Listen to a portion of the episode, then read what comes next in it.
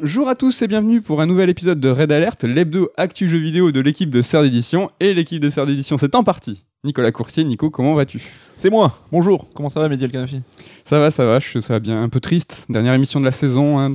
Ça va nous vrai. manquer. Ou pas Non, je rigole. non, c'est les vacances, ça va être cool et on reviendra en septembre euh, à fond. avec la pêche. Mais avant, au sommaire de cette émission, nous allons parler du portage remaster sur Switch de The Legend of Zelda Skyward Sword. Je ne suis pas tombé dans le piège comme tu vois.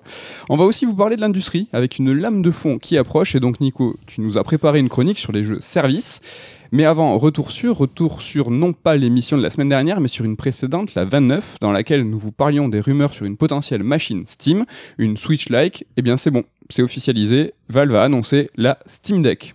C'est fait, on parlait de Steampal à l'époque et euh, il faut dire que bah, les sources du magazine, du site Ars Technica est juste sur quasiment tous les points.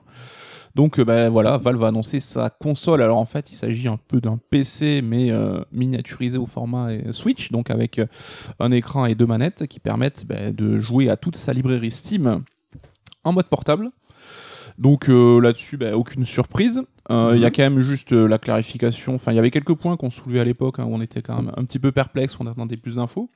Donc c'est bien une config arrêtée. hein, donc euh, il y aura pas, il y peut-être des évolutions de la machine plus tard, mais de base la configuration interne de la console est arrêtée. Est-ce que c'est pas une première crainte si on est sur du, euh, constructeur PC hein, Est-ce qu'on ne peut pas imaginer euh, plusieurs versions plus fréquentes que par exemple sur, des consoles où, les consoliers justement balancent des, des machines tous les 2, 3 ans, 4 ans Là, euh, si c'est du PC style, est-ce que ça va pas être plus fréquent? On peut pas en avoir peur un petit peu de ça? Euh, si après Steam a déjà dit que euh, ils, euh, ils avaient rien contre l'idée de faire évoluer la machine au fur, au fur et à mesure du temps et même à permettre à d'autres constructeurs d'avoir comme le Steam Machine le label Steam Deck. Est-ce qu'ils vont ouvrir ouais, l'ouverture en fait aux autres constructeurs de faire la, la Steam Machine? A priori oui, ils l'ont pas encore dit officiellement, mais ils Ça, ont ça- dit qu'ils étaient pas réticents là-dessus. Ça, ça pue ça. Après, le débat est pas tellement le même parce que c'est un PC en fait, hein, donc tu pourras même installer ton Windows, tu pourras même installer euh, tes applications Netflix et tout dessus. Donc c'est un PC, Le soft est ouvert. voilà. Et donc, euh, bah, en fait, c'est voilà, c'est ta bibliothèque Steam et euh, ton jeu, bah, tu pourras l'adapter à la capacité de ta machine. Donc on n'est pas sur un, un système, un écosystème console où les mecs vont développer un jeu optimisé pour cette machine-là, même si euh, on peut imaginer qu'il y aura peut-être un label euh, Hmm. Steam Deck où justement par rapport au spec de la machine, les éditeurs pourraient éventuellement faire un effort. Mais là, le principe, c'est que les jeux tournent de base en fait. Donc tout ton catalogue Steam tournera de base sur Steam Deck, à quelques exceptions près, parce qu'on parlait aussi d'un OS qui tournerait sous Linux. Mais euh, Valve a dévoilé, alors je serai incapable d'expliquer comment ça fonctionne, mais une surcouche qu'ils appellent Proton, qui permet en fait de faire l'interface entre Linux et euh, tes jeux. Et tous les jeux sont pas forcément euh, compatibles Proton. Ouais, et c'est a priori c'est beaucoup de jeux multi qui ont des logiciels anti-triche à l'intérieur qui poseraient problème, mais ça devrait pouvoir se régler. Donc on parlait de Apex, on parlait de ce genre de jeu-là. Oui, en l'occurrence, c'était des gros titres, mais ils ont tout de suite rassuré quand même. Là, très rapidement, ils ont dit que sur ces euh, PUBG, je crois aussi, euh, là, ça va. Je pense que ça va le faire. Parce que le contrat, en fait, c'est que bah, vous avez votre jeu sur Steam, il n'y a rien à faire, il tournera sur Steam Deck. Donc après, si l'éditeur veut faire en sorte de fignoler pour que ça, ça tourne au, au mieux sur les specs de la machine, bah, c'est à eux de voir. Mais le contrat, c'est vraiment que ça soit transparent, en fait, que tu puisses avoir ta bibliothèque partout. On, avait une crainte aussi sur le côté euh, en ligne constant euh, de la machine. Donc euh, Steam possède un mode hors ligne, donc euh, ça sera la même chose sur la Steam Deck, et donc il sera relié en Wi-Fi pour, pour y jouer là-dessus.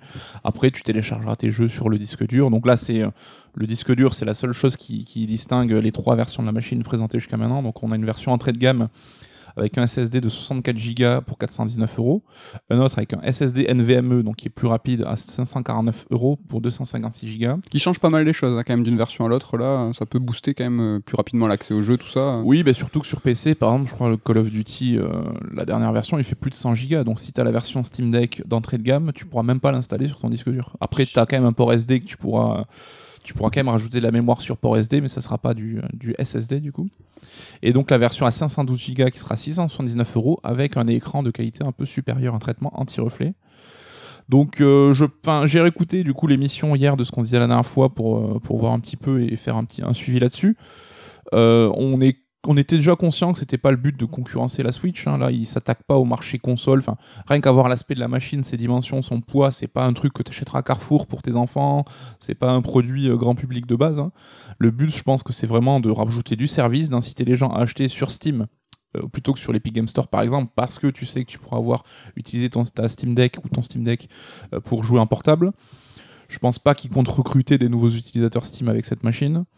Voilà, il y a plein plein de trucs euh, sur lesquels j'ai envie de rebondir. Euh, en premier lieu, quand tu parlais des prix, la première question que j'ai envie de te poser, c'est est-ce que tu trouves ça cher finalement si on compare euh, le Steam Deck à un PC Finalement, est-ce qu'on ne devrait pas comparer ça à un PC portable gaming? Finalement, c'est pas si cher que ça. Par rapport à une Switch, c'est vrai. Oui. Après, c'est vrai que les consoles hybrides, ça brouille un peu nos, habitudes parce que du moment que tu as un écran et des contrôleurs intégrés, bah, c'est forcément plus cher qu'une console. Enfin, le coût de l'écran euh, intervient là où par exemple sur PS5, Xbox Series, mais il n'y a pas d'écran dans, la machine. Quoi. Donc, euh, en l'état, vu ce qu'elle embarque à l'intérieur, je trouve pas ça forcément très cher. Niveau spec, alors j'y connais rien donc je fais que répéter, mais ça se situerait au niveau d'une PS4 Pro en termes de, performance pure. Mais vu qu'on parle du jeu portable sur un écran 800p, donc euh, euh, un peu plus que le 720p de la Switch, un écran 7 pouces, bah, tu peux quand même faire tourner les derniers AAA sur cet écran-là, parce que la faible résolution et la taille de l'écran bah, permettent de faire tourner des jeux beaucoup plus gourmands que par rapport au spec de la machine en fait. Donc, euh. Tu parles des jeux, on va terminer sur les jeux avant peut-être de s'intéresser à la machine en, elle-même. Euh, concernant le, launch, le lancement, moi ce que je trouve étonnant, c'est que euh, on, dit, et même Valve se targue d'avoir le plus gros lancement ever en termes de, jeux accessibles, de line disponible de line-up. Ben, moi je trouve que c'est tout le contraire, je trouve qu'ils sont dans la même problématique que Stadia, c'est-à-dire qu'il n'y a pas de jeu au launch. Il y a, bah, il y a pas, il y a rien qui. C'est une manière de gruger, c'est qu'ils te disent qu'au launch tu peux jouer à tous les jeux Steam, donc ça fait quand même un gros gros paquet de, jeux. Certes, c'est vrai, exactement, mais euh, ce qui fait la force aussi euh, des machines, des consoles, hein, donc là on parle nous euh, pour notre Powerwares, donc les PCistes c'est tout à fait autre autre chose, mais c'est ce qui a plombé Stadia aussi et ils s'en sont rendus compte à rebours avec justement le développement de leur propre jeu, de leur propre studio qui avait été fait que tardivement et finalement ils avaient rien à proposer tu vois d'exclusif tu vois d'avoir euh, un crochet pour euh, alpaguer le joueur et lui dire mais viens dans mon service viens trouver une justification à payer ce service là finalement euh, c'est surtout le, côté hybride le fait de pouvoir amener sa bibliothèque Steam où on veut mais finalement il n'y a pas quelque chose qui va forcer l'adhésion en tout cas j'ai l'impression. Il n'y a pas de jeu au launch à mon sens. Ouais, après, c'est là où je trouve que c'est pas le même débat, c'est pas une console en fait. Ils ont pas besoin d'exclus parce que pour eux, c'est juste manière, un service détourné d'utiliser ton compte Steam en fait. Effectivement, la machine en Day One aura accès à un catalogue de jeux qu'on n'a jamais vu. C'est vrai qu'il n'y a pas d'exclus développés pour la machine, mais c'est pas du tout leur but. C'est pas du tout leur but. Tu parlais tout à l'heure de, de console ou de machine ou de PC, de ce que vous voulez. Pas vraiment grand public. Tu disais, est-ce que la mère de famille va l'acheter à Carrefour? C'est pour l'instant pas le cas. C'est-à-dire qu'ils n'ont pas pour ambition à ce jour d'aller de, en retail, d'aller en vente euh, en grande distribution. Euh, à mon sens, c'est quelque chose qui est très très très important et qui va leur fermer quand même une part du, du marché euh, conséquente. Là, pour l'instant, c'est encore une, disponibilité euh, en ligne sur leur mm. site euh, avec des restrictions. Il faut avoir un compte Valve pour éviter les scalpers, tout ça. Mais c'est un détail euh, pas anodin de pas être en grande distribution. Qu'est-ce que t'en penses? Ouais, alors je pense que c'est réfléchi, hein, parce qu'évidemment, si tu es en grande distrib, ça implique de la logistique, je suis pas sûr qu'ils aient envie de se faire chier avec ça. Ça implique de partager la part du gâteau quand tu vends, je pense pas qu'ils aient envie de se faire chier avec ça. Je, enfin, ce que je veux dire, c'est un peu con parce que je pense pas qu'ils aient l'ambition de vendre 200 euh, millions de Steam Deck, ce qui est con parce qu'évidemment, quand tu sors un produit, tu as envie qu'ils se vendent. Mais à l'heure actuelle, ça s'adresse à un public de PCistes déjà, qui a déjà un compte Steam, qui est déjà joueur PC pointu, qui est technophile. Et euh, à mon sens, pour le moment, ils n'ont pas besoin d'aller chercher ailleurs. D'accord. Donc c'est un, peu en corrélation avec un autre débat qui serait la taille du marché. C'est vrai qu'on se pose tous la question sur cette taille de marché. Euh, il y a trois gros constructeurs de consoles, mais on l'a répété et dit, c'est un PC, donc on est un petit peu sur un hors débat. Euh, là, ils arrivent avec une console hybride. On n'est pas du tout face à quelque chose qui est concurrentiel par rapport à la Switch. Donc ils ne sont pas entrés en guerre, ni avec Nintendo, ni avec Sony. Euh, ni avec, c'est qui le troisième? Microsoft. Bravo. c'est les vacances bientôt. Alors c'est intéressant parce qu'à mon sens, c'est un peu le cœur du truc, c'est que, enfin, je pense pas que Nintendo doit voir ça comme une concurrence directe dans le sens où, enfin, Valve ne vient pas sur les plates-bandes de Nintendo, ça s'adresse à des publics différents, c'est pas le même prix, c'est pas la même cible. Et en soi, tu vois, quand en sur console, on te dit il faut que ton parc installé soit conséquent pour les éditeurs envie de développer dessus, Valve, ils s'en foutent de ça. Certes, Ubisoft, par exemple, a dit on va voir si Steam Deck marche, et si ça marche, on va peut-être euh, faire euh, porter attention à, à, fignoler les jeux avec la config Steam Deck. Ubisoft mais prendre l'attention à chaque nouvelle sortie, donc c'est pas vraiment un argument. Oui, et quoi qu'il arrive, de toute façon, que tu l'optimises ou pas, ton jeu il sera sur Steam Deck s'il est sur Steam de base. Donc t'as pas forcément à convaincre qui que ce soit. Ça changera rien à la, chose. Donc euh, c'est c'est pas une concurrence frontale avec Nintendo. Par contre, ça peut quand même euh, faire chier Nintendo dans le sens où on va leur dire attendez les gars. Là, il y a une machine portable comme une Switch qui coûte euh, une centaine d'euros de plus et qui a quand même euh, une des performances euh, techniques bien supérieures. Ça montre que vous pouvez le faire, ça montre que ça serait pas si cher de, de- de- de- d'augmenter le- les capacités techniques de la console. Ça peut quand même leur être une, un, caillou dans la chaussure. Caillou dans la chaussure. Est-ce que ça va pas, moi, à mon sens, je trouve, minorer la future annonce de la Switch 2 Je suis d'accord avec toi, 100% d'accord avec toi. Ils sont pas dans, la, dans le même marché, dans la même concurrence, bien que hein, ils cherchent, voilà, Steam cherche son public euh, déjà quasiment acquis. Ils sont pas là sur un, ils sont pas sur une conquête, j'ai l'impression. Non, c'est du service. C'est du service. Un service pas donné, mais c'est du service. Néanmoins, ça peut embêter Nintendo euh, sur l'annonce. Quand Nintendo va annoncer cette fameuse Switch 2 4K, euh, vous l'appelez comme vous voulez, on l'aura nous-mêmes en sensation, euh, un peu un déjà vu, parce que finalement, euh, cette Steam Deck, c'est un peu ça, quelque part. Une console portable un peu plus puissante. Même Oui. si, évidemment, les publics ne sont pas les mêmes. on fera pas minorer l'annonce. forcément. Voilà. Parce que là, tu vois, la, la Nintendo Switch OLED, a priori, coûterait 350 balles. Donc pour 70 euros de plus, t'as quand même une machine qui a euh, le même. PS4 Pro, quoi. Ouais, et qui a une voilà techniquement qui est bien plus évoluée, mais qui a le même euh, type de, de- de hardware. quoi. Ouais. Enfin, ça reste une machine portable avec un écran. Après, Nintendo n'a évidemment pas les mêmes contraintes, c'est-à-dire, comme on l'a dit, pour, euh, pour t'adresser au grand public, aux mères de famille qui vont acheter, aux enfants aussi, tu peux pas avoir un hardware aussi gros, aussi lourd, avec plein de boutons comme euh, le Steam Deck. On peut en Donc- parler deux secondes, justement, juste rapidement. euh, Elle fait 30 cm, elle fait 250 grammes de plus que la Switch. Donc, ça C'est paraît- un colosse. hein, Ça fait pas grand chose, mais je crois qu'elle fait 400 et quelques grammes là. On est sur 650. Donc, euh, pour une machine portable, ça, c'est quelque chose. 30 cm, c'est costaud. Mais mater la vidéo d'IGN, c'est eux qui ont eu l'exclu, c'est les seuls à l'avoir eu en main.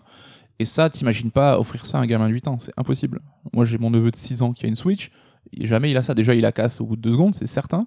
Et surtout que même la tenir entre ses mains, je pense qu'elle serait trop grosse et trop lourde pour lui. Donc, euh, Trop gros, c'est trop lourd. T'as pas, le- t'as pas peur. euh, t'as pas, y a pas une question de fragilité. On n'est pas dans le syndrome. Si, on est dans le syndrome. euh, Rappelle-toi de la Vita. Tu sais qu'on s'était tous dit la console euh, pour le salon. En fait. ouais, mais tu sais, t'as des boutons partout. euh, tu sens que c'est pour un public plus technophile et plus adulte, hein, quelque part.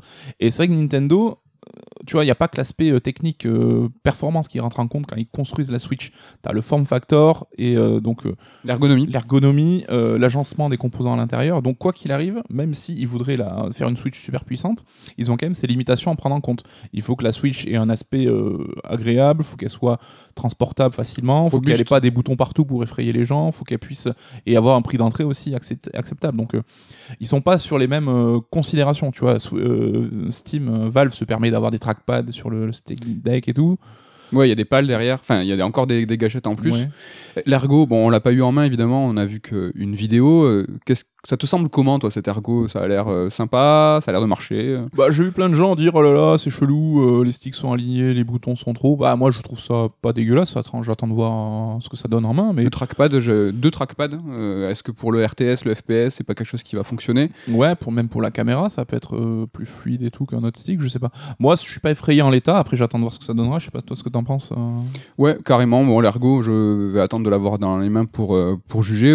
Concernant l'enthousiasme que j'avais dans la- les émissions précédentes, il est toujours là. J'ai quand même l'impression que c'est une machine intéressante pour euh, le jeu indé, euh, ou en tout cas les accès anticipés, ce que nous n'avons pas accès, enfin, d'où on n'a pas accès avec la Switch. Mm. Ça peut être euh, super intéressant. Peut-être que j'attendrai une V2 de cette même euh, Steam Deck, de cette Steam Deck. Qui arrivera à coup sûr, hein, je pense. Ouais, on va terminer là-dessus. On a parlé de l'ergo, on a parlé du marché, on a parlé du fait que ça arrange pas trop Nintendo, même si clairement ils sont absolument pas menacés.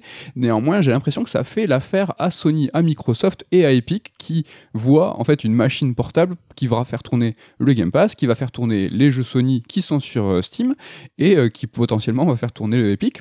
Parce que potentiellement c'est euh, c'est possible. Bah, c'est un si- PC, donc tu peux installer ça, tu peux installer Windows dessus, donc pour ton Game Pass, etc. Windows, ça sous-entend quand même peut-être euh, des, euh, des problèmes de. Ah, je sais pas si vous entendez la clim, mais elle s'est énervée.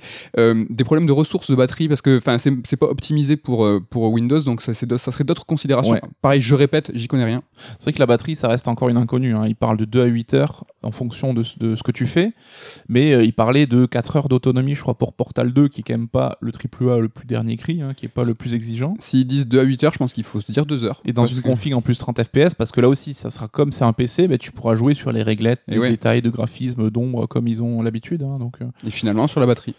Ouais, et donc sur la batterie, donc ça risque d'être aussi euh, l'inconnu, mais c'est fait pour être, voilà, c'est un complément du joueur PC qui a son compte Steam, et quand il va partir en vacances, ou quand il va partir euh, à l'étranger, ou quand il va jouer, vouloir jouer dans son lit, c'est fait pour être un complément là-dessus. Ouais, mais ce que- sur ce que je te disais là, sur le, le Game Pass portable, euh, là où Nintendo s'est fait lourdement approché par Microsoft, qu'ils ont sûrement refusé à plusieurs reprises, là ça arrive, on va pouvoir avoir le Game Pass, euh, jouer à Days Gone, Ghost of Tsushima euh, en portable, c'est sympa, aussi. Et Epic à Tim Sweeney qui s'est euh, comment comment dire, il s'est gargarisé, je sais pas, enfin il a fait des tweets heureux en tout cas. Oui, oui, oui. Bah, oui, c'est cool, mais euh, encore une fois, je pense qu'on n'est pas le public parce que ton Game Pass, ça sera le Game Pass PC, donc pas forcément, c'est pas le Game Pass console. Oh, habile. habile. Et euh, tes jeux Sony sur Steam, t'as pas le, le, le cloud, euh, enfin ta sauvegarde dans le cloud, et donc tu peux pas jouer, en jouer à ta PS5 le matin et continuer ta partie sur Steam Deck l'après-midi. C'est deux écosystèmes différents.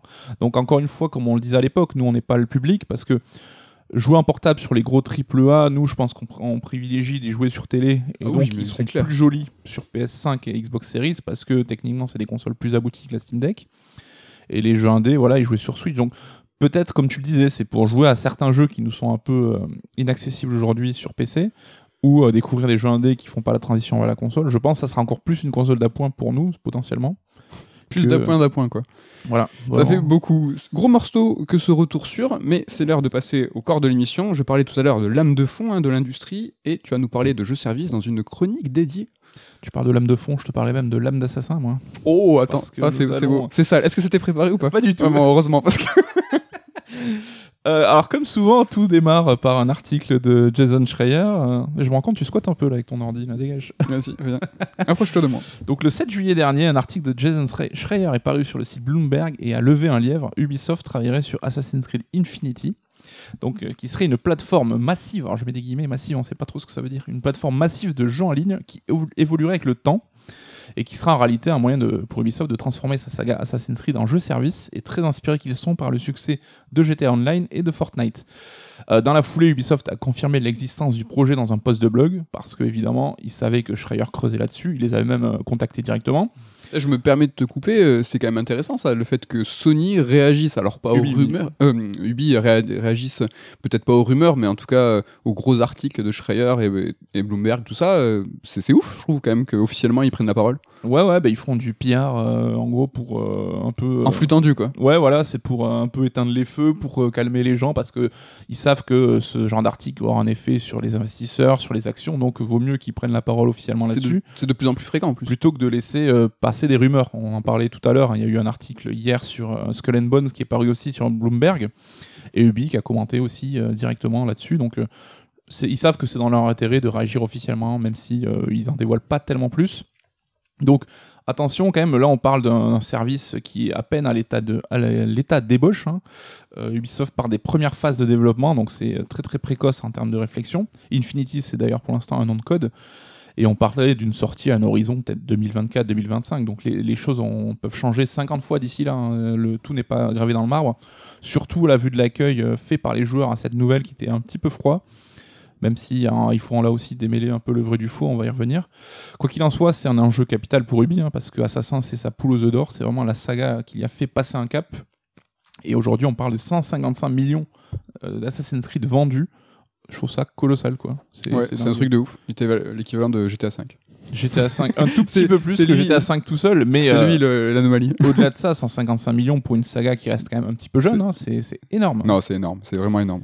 Donc d'ici 2024-25, on aura certainement un ou deux Assassin's Creed d'ici là, hein, rassurez-vous. Euh, ou pas, hein, si, si vous n'aimez pas la série. Donc euh, on reste toujours dans les, dans les clous pour notre fantasme d'un remake augmenté d'Assassin's Creed 1 à la sauce un peu Valhalla. Donc euh, on croise les doigts si ça arrive. C'est pure spéculation de notre part, on sait Tous rien les jours, j'allume un cierge. Donc on va d'abord faire un point sur les faits. Donc qu'est-ce qui a été annoncé concrètement? Donc il ne s'agit pas d'un jeu multijoueur, hein, comme les gens se sont empressés de, dénoncer, euh, mais une sorte d'application en fait qui va abriter les futures itérations de la série. Donc euh, Infinity va héberger plusieurs périodes historiques différentes, ça ils l'ont déjà dit là-dessus, dans des rooms. Alors j'ai pas euh, de moyen plus clair de traduire ça, hein, de des, des sections dédiées en fait. C'est un HUD quoi. Voilà, et qui va s'étendre ouais, au fil hub, du pardon. temps, qui est amené à, à s'étendre au fil du temps, donc des mois et des années. hein. Donc euh, les jeux Assassin, parce qu'il y aura bien des jeux, ils seront connectés là-dessus, ils seront différents, mais euh, ils sont indiqués comme connectés. Donc là-dessus, ça reste encore un petit peu nébuleux. Et pour ce faire, hein, Ubi a fusionné ses équipes de Montréal et de Québec pour définir la future direction de la franchise, parce que jusqu'à maintenant, on savait que chaque studio euh, créait un jeu Assassin en alternance. C'est peut-être l'information la plus importante, celle-là. Ouais, parce que donc on avait Origins qui était fait par Montréal, Odyssey par Québec et le retour de Montréal pour euh, Valhalla. Et on savait que ça créait bah, des tensions un petit peu et une rival- rivalité entre les deux teams qui n'était pas forcément très très saine. hein. Donc euh, au-delà de ça, c'était aussi compliqué bah, de garder une cohérence parce qu'Assassin une, euh, c'est une saga qui a quand même un fil rouge.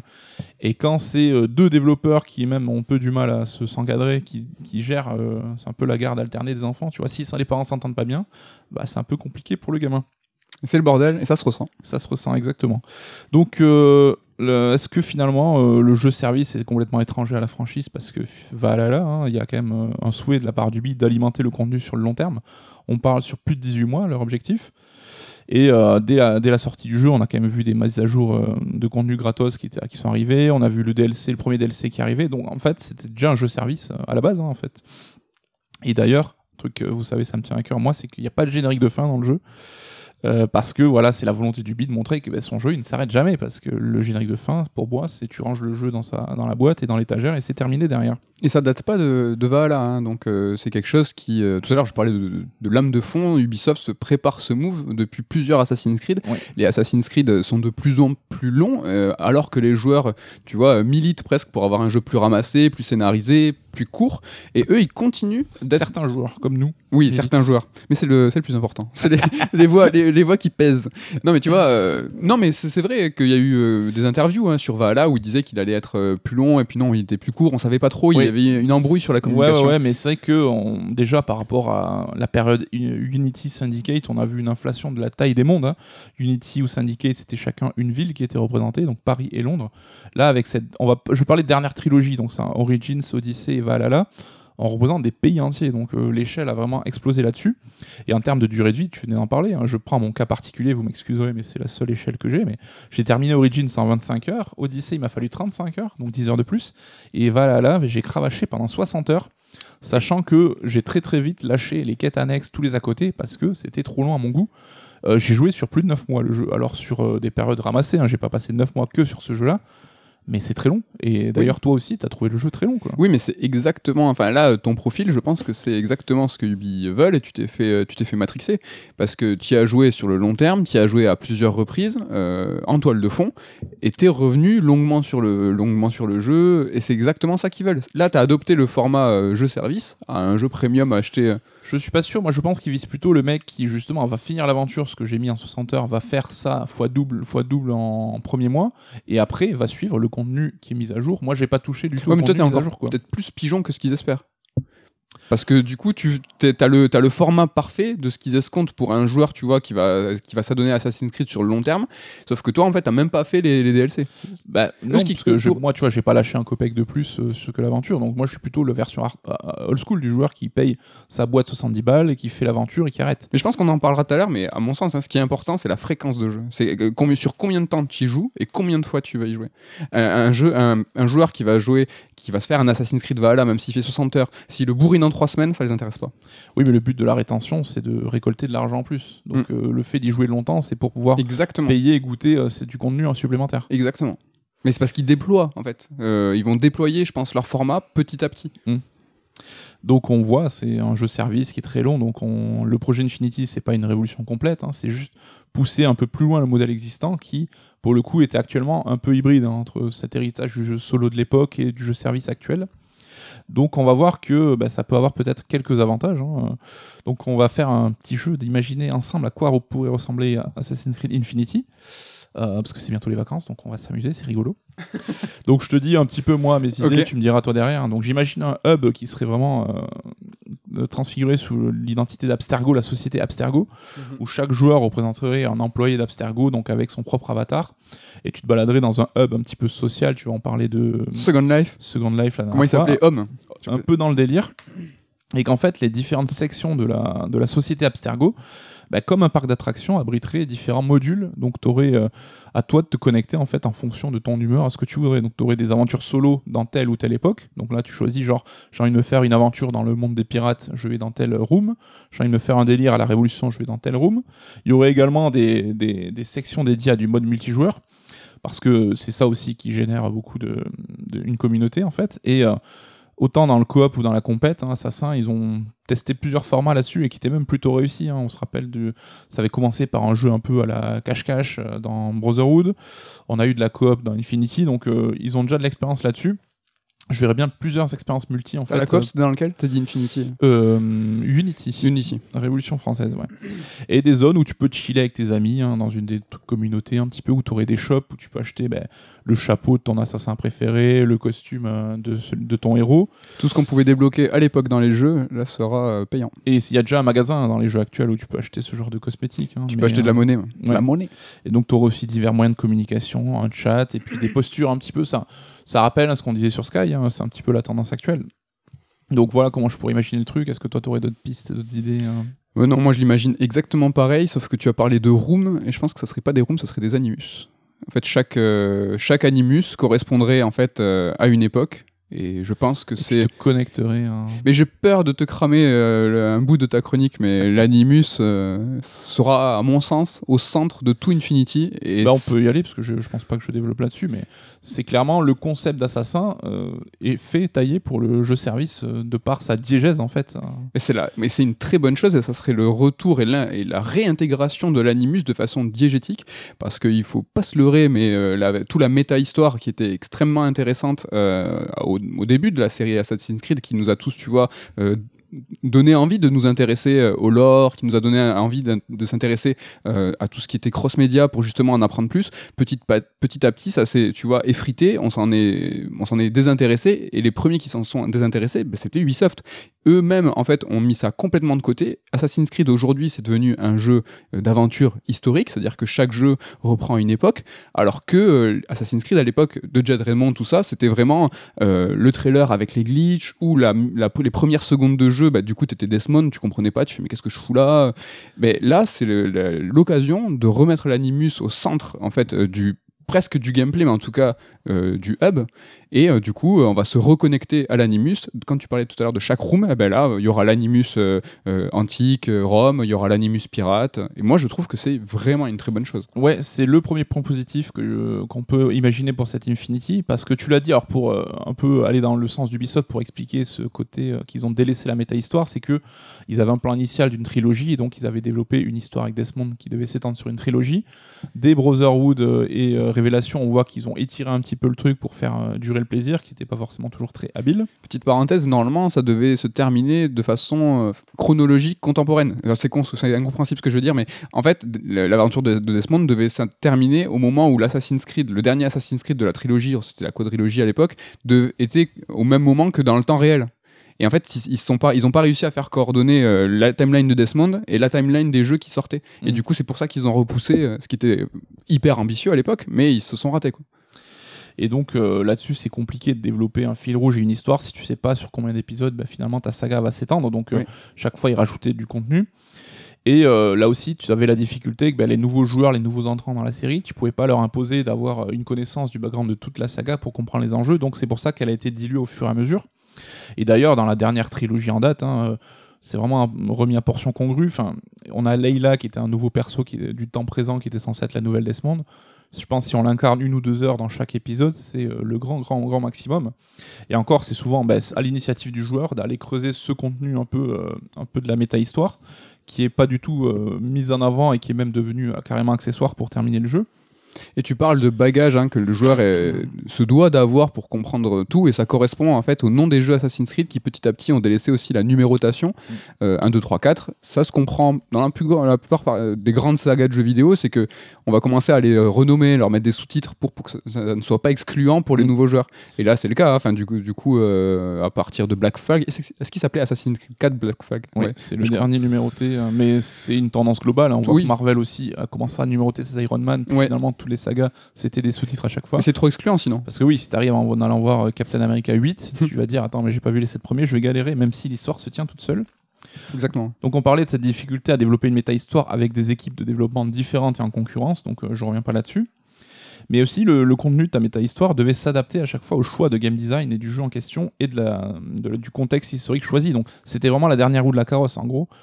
Dernière roue du carrosse. En gros c'était on va faire tel jeu avec tel gameplay dans telle époque, Ouais. comment on peut adapter une méta-histoire là-dessus? Donc euh, on voyait qu'elle a vraiment perdu de son intérêt. C'est devenu, euh, après, quand on était chez euh, Ubisoft, non, je dis Ubisoft, mais c'est Abstergo, euh, Montréal, quand on était en vue FPS, qu'on se baladait dans les, dans les bureaux, c'est presque même déjà ce qu'on imagine pour Exactement. Infinity. Ouais, carrément. Est-ce que les gens connaissent la petite anecdote comme quoi notre livre Assassin's Creed est numé- enfin, numérisé Il est présent dans le jeu. Il est présent objet. Ouais, Ouais. je crois qu'on en a déjà parlé, mais C'est vrai pas de mal de le rappeler. Allez. parce que, Non, mais dans les bibliothèques, c'est rigolo quoi. allez fouiller dans Black Flag, vous, vous trouverez notre bouquin.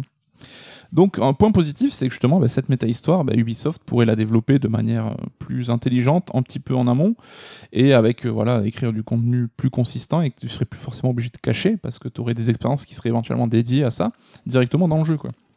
Le deuxième point, bah, ça serait que positif, serait que Ubisoft peut-être qu'il pourrait prendre un peu plus de risques. On sait que le choix de la période historique, c'est toujours un des grands enjeux de chaque assassin, et certains contextes sont plus vendeurs que d'autres, on va pas se le cacher. Si tu réunis tout dans une application et que tu aurais des sections dédiées avec plusieurs périodes historiques différentes, tu peux te permettre d'en choisir quelques-unes qui seraient plus risquées ou moins vendeuses, et donc prendre un petit peu de risque là-dessus. Ouais, mais qui ne serait euh, entièrement d'accord pour le setup, mais euh, ce setup-là plus risqué serait qu'un copycat, enfin un duplicata euh, d'un autre, d'une autre section. Il n'y aurait pas d'originalité dans le gameplay, il n'y aurait pas d'originalité dans le. Parce que tout ça demande du développement, donc c'est pas moins risqué finalement de faire un, Assassin's Creed, euh, je sais pas, tu vois, au Pérou. Euh, s'il faut tout s'il faut dé- redévelopper le moteur, s'il faut redévelopper tout un gameplay euh, propre au Pérou, bah, c'est pas moins risqué que faire un truc. Tout dépend de comment rentre l'argent en fait. On va en parler tout à l'heure. Euh, point positif encore, le développement facilité, parce qu'on se rend compte qu'aujourd'hui, ben, les jeux, on l'a dit, ont pris une ampleur de plus en plus démesurée à chaque fois. Les studios sont obligés de cravacher pendant des années pour sortir leurs projets. Enfin, on parle de crunch maintenant de manière systématique comme quelque chose à éviter, et tant mieux. Donc là, euh, ça permettrait de rajouter du contenu de manière plus maîtrisée, euh, un développement qui serait plus rationalisé car étalé dans le temps. Donc euh, ça, ça un petit peu la fin de cette course à l'échalote du monde ouvert toujours plus grand. Euh, même si on se rend compte, hein, on, a- on sait qu'avec Fortnite, euh, ils ont des mises à jour très très fréquentes et ça n'empêche pas les équipes bah, de bourriner aussi. Donc, euh, faut pas non plus voir ça comme euh, la solution magique à tous les problèmes. Oui, c'est peut-être même potentiellement multiplier les crunchs. C'est-à-dire qu'il y a plus de petits crunchs, mais qui se suivent de façon plus resserrée qu'un gros, gros crunch pardon, Ouais. tous les 4 ou 5 ans. Je sais pas ce qui est le mieux ou le moins bien, mais c'est peut-être déplacer le problème. Oui, en tout cas, la responsabilité de l'éditeur en termes d'organisation reste tout aussi importante. Au niveau des points de vue négatifs, euh, alors je parle de la fin du geste artistique. Alors c'est un grand mot hein, pour dire que en fait, tu aurais ton jeu cette fois-ci qui serait imaginé à partir d'un modèle économique, ce qui ne paraît pas forcément très très sain à l'état, même s'il faut pas se faire d'illusions. C'est déjà un petit peu le cas aujourd'hui, euh, même si c'est peut-être moins voyant. Je pense qu'il y a beaucoup de jeux qui sont imaginés comme ça et euh, c'est déjà le cas. Donc euh, Ben, on peut parler de l'annonce très récente de Tom Clancy X Defiant, qui a été imaginé pour être un héros shooter FPS like en fait. Donc euh, au-delà du fait que Ubisoft est grave à la masse, hein, ça fait déjà cinq- ça fait plusieurs années que ça existe. euh, c'est ce que tu dis, c'est qu'ils ont un modèle économique euh, pour impulsion et après euh, ils développent un jeu. ils développent autour. Bah là c'est même, je sais pas si vous êtes au courant, mais euh, X, X Defiant, c'est XD, c'est le smiley qui rigole. Enfin, c'est presque ironique en disant, euh, bah là on va faire un jeu lol quoi. On Ouais. est là pour, on est là pour se marrer. Ils sont très à l'affût des tendances sublimes, ils arrivent souvent après la guerre. On parlait des jeux joués la dernière fois. Ils sont pas si à, si à l'affût du coup parce que je pense qu'il y a en une inertie en interne qui est tellement compliquée pour mettre en marche la machine bah, qu'ils arrivent toujours un petit peu quand la mode a changé. Quoi. Ouais, en fait, ils, con- ils constatent, ils voient quelque chose qui fonctionne, ils lancent, et comme tu dis, il y a une, telle inertie qu'il va falloir peut-être des mois ou des années avant de lancer le truc, et c'est c'est presque trop tard, quoi. Avec cette appli Infinity, il y a aussi un risque, c'est que les joueurs vont faire la loi, et encore plus que d'habitude, hein, parce que Ubisoft va forcément valoriser et mettre l'accent sur les contenus les plus utilisés, en fait, et les plus euh, prisés par la communauté. Donc là aussi, on sait que ça peut être problématique, parce qu'on sait que les joueurs sont très vocaux et parfois pas forcément dans le bon sens. Euh, au niveau de la narration, on disait que c'était cool de pouvoir euh, apporter une méta-histoire mieux écrite, mais ça pose aussi des questions. Parce qu'un jeu qui serait alimenté sans fin, bah, ça serait une histoire aussi sans fin, donc c'est une mauvaise idée. Comment tu peux bien raconter une histoire là aussi si tu ne sais pas combien de temps elle va durer? On peut envisager peut-être un process de narration à la méthode des séries télévisées, mais donc avec par saison en fait, avec un contenu qui se tiendrait quand même. Mais c'était déjà l'ambition de la série Assassin depuis le départ. hein. Nous on en parlait dans notre bouquin il y a déjà plus de 10 ans. Donc Ah, pour euh, moi, ça tout- serait pas nouveau quoi. Tout ce qui est narration, histoire, euh, t'oublies quoi. Il y aura une, comme on disait tout à l'heure, une réintégration de l'animus de façon diégétique et cohérente. Par contre, euh, tout ce qui est raconter l'histoire, tu zappes quoi. Ça va être en fait un, un décor cohérent, mais moi j'y crois plus du tout. Si c'est ça, j'y crois plus. Un petit peu pessimiste, donc parce que chaque module, il pourra avoir leur légère trame avec un fil rouge qui les relierait, parce qu'il parlait quand même de contenu et de jeux qui seraient connectés. Mais en fait, c'est un peu ce qu'on a aujourd'hui quelque part. quoi. Bah ouais. Donc ça serait pas mieux. Non, ça serait pas mieux. En revanche, ce que tu disais tout à l'heure, j'ai pas eu le temps de rebondir là, quand tu disais que euh, ça, le contenu va être euh, dicté par le succès euh, de connexion, d'achat des joueurs. Mm. On parlait tout à l'heure de, de la room ou en tout cas de l'animus du Pérou. Si personne va dans cet animus du Pérou, euh, cet, cet animus va se voir débranché en tout cas. C'est sûr et certain. On est d'accord. Parce que évidemment, il y aura des serveurs aussi alimentés, ça va être plus compliqué. Euh, le plus gros point d'interro- d'interrogation reste le modèle économique en fait. On sait que forcément, ça reviendra plus cher aux joueurs. Sinon, quel était l'intérêt de changer, de, braquer là-dessus Enfin, en tout cas, ça reviendra plus cher à ceux qui voudront tout voir. Donc, euh, euh, ils vont aller chercher les corps fans de la saga pour essayer de leur retirer encore plus de thunes. La question, ça sera quid du contenu de départ? Est-ce qu'il sera juste rachitique ou est-ce qu'il sera quand même déjà conséquent ou l'équivalent d'un jeu complet? Les modèles économiques, c'est encore flou parce qu'on voit que les éditeurs sont en train de, un peu de tâtonner et de chercher la bonne formule. Est-ce que ça sera un jeu à 70 balles et le contenu supplémentaire sera gratos à la manière du jeu Avengers? Peut-être. Est-ce que tu auras le ticket d'entrée gratuit et tu paieras uniquement les items, les cosmétiques et des sortes de passes de jeu comme dans Fortnite? Et pourquoi pas un abonnement? C'est là que je te disais que euh, finalement, eux, c'est ça qui l'entrée d'argent qui va compter. C'est que tu payes ton abonnement Netflix, pourquoi tu payerais pas un abonnement Assassin's Creed? Donc, il te donnerait accès à ce hub, à cette euh, application.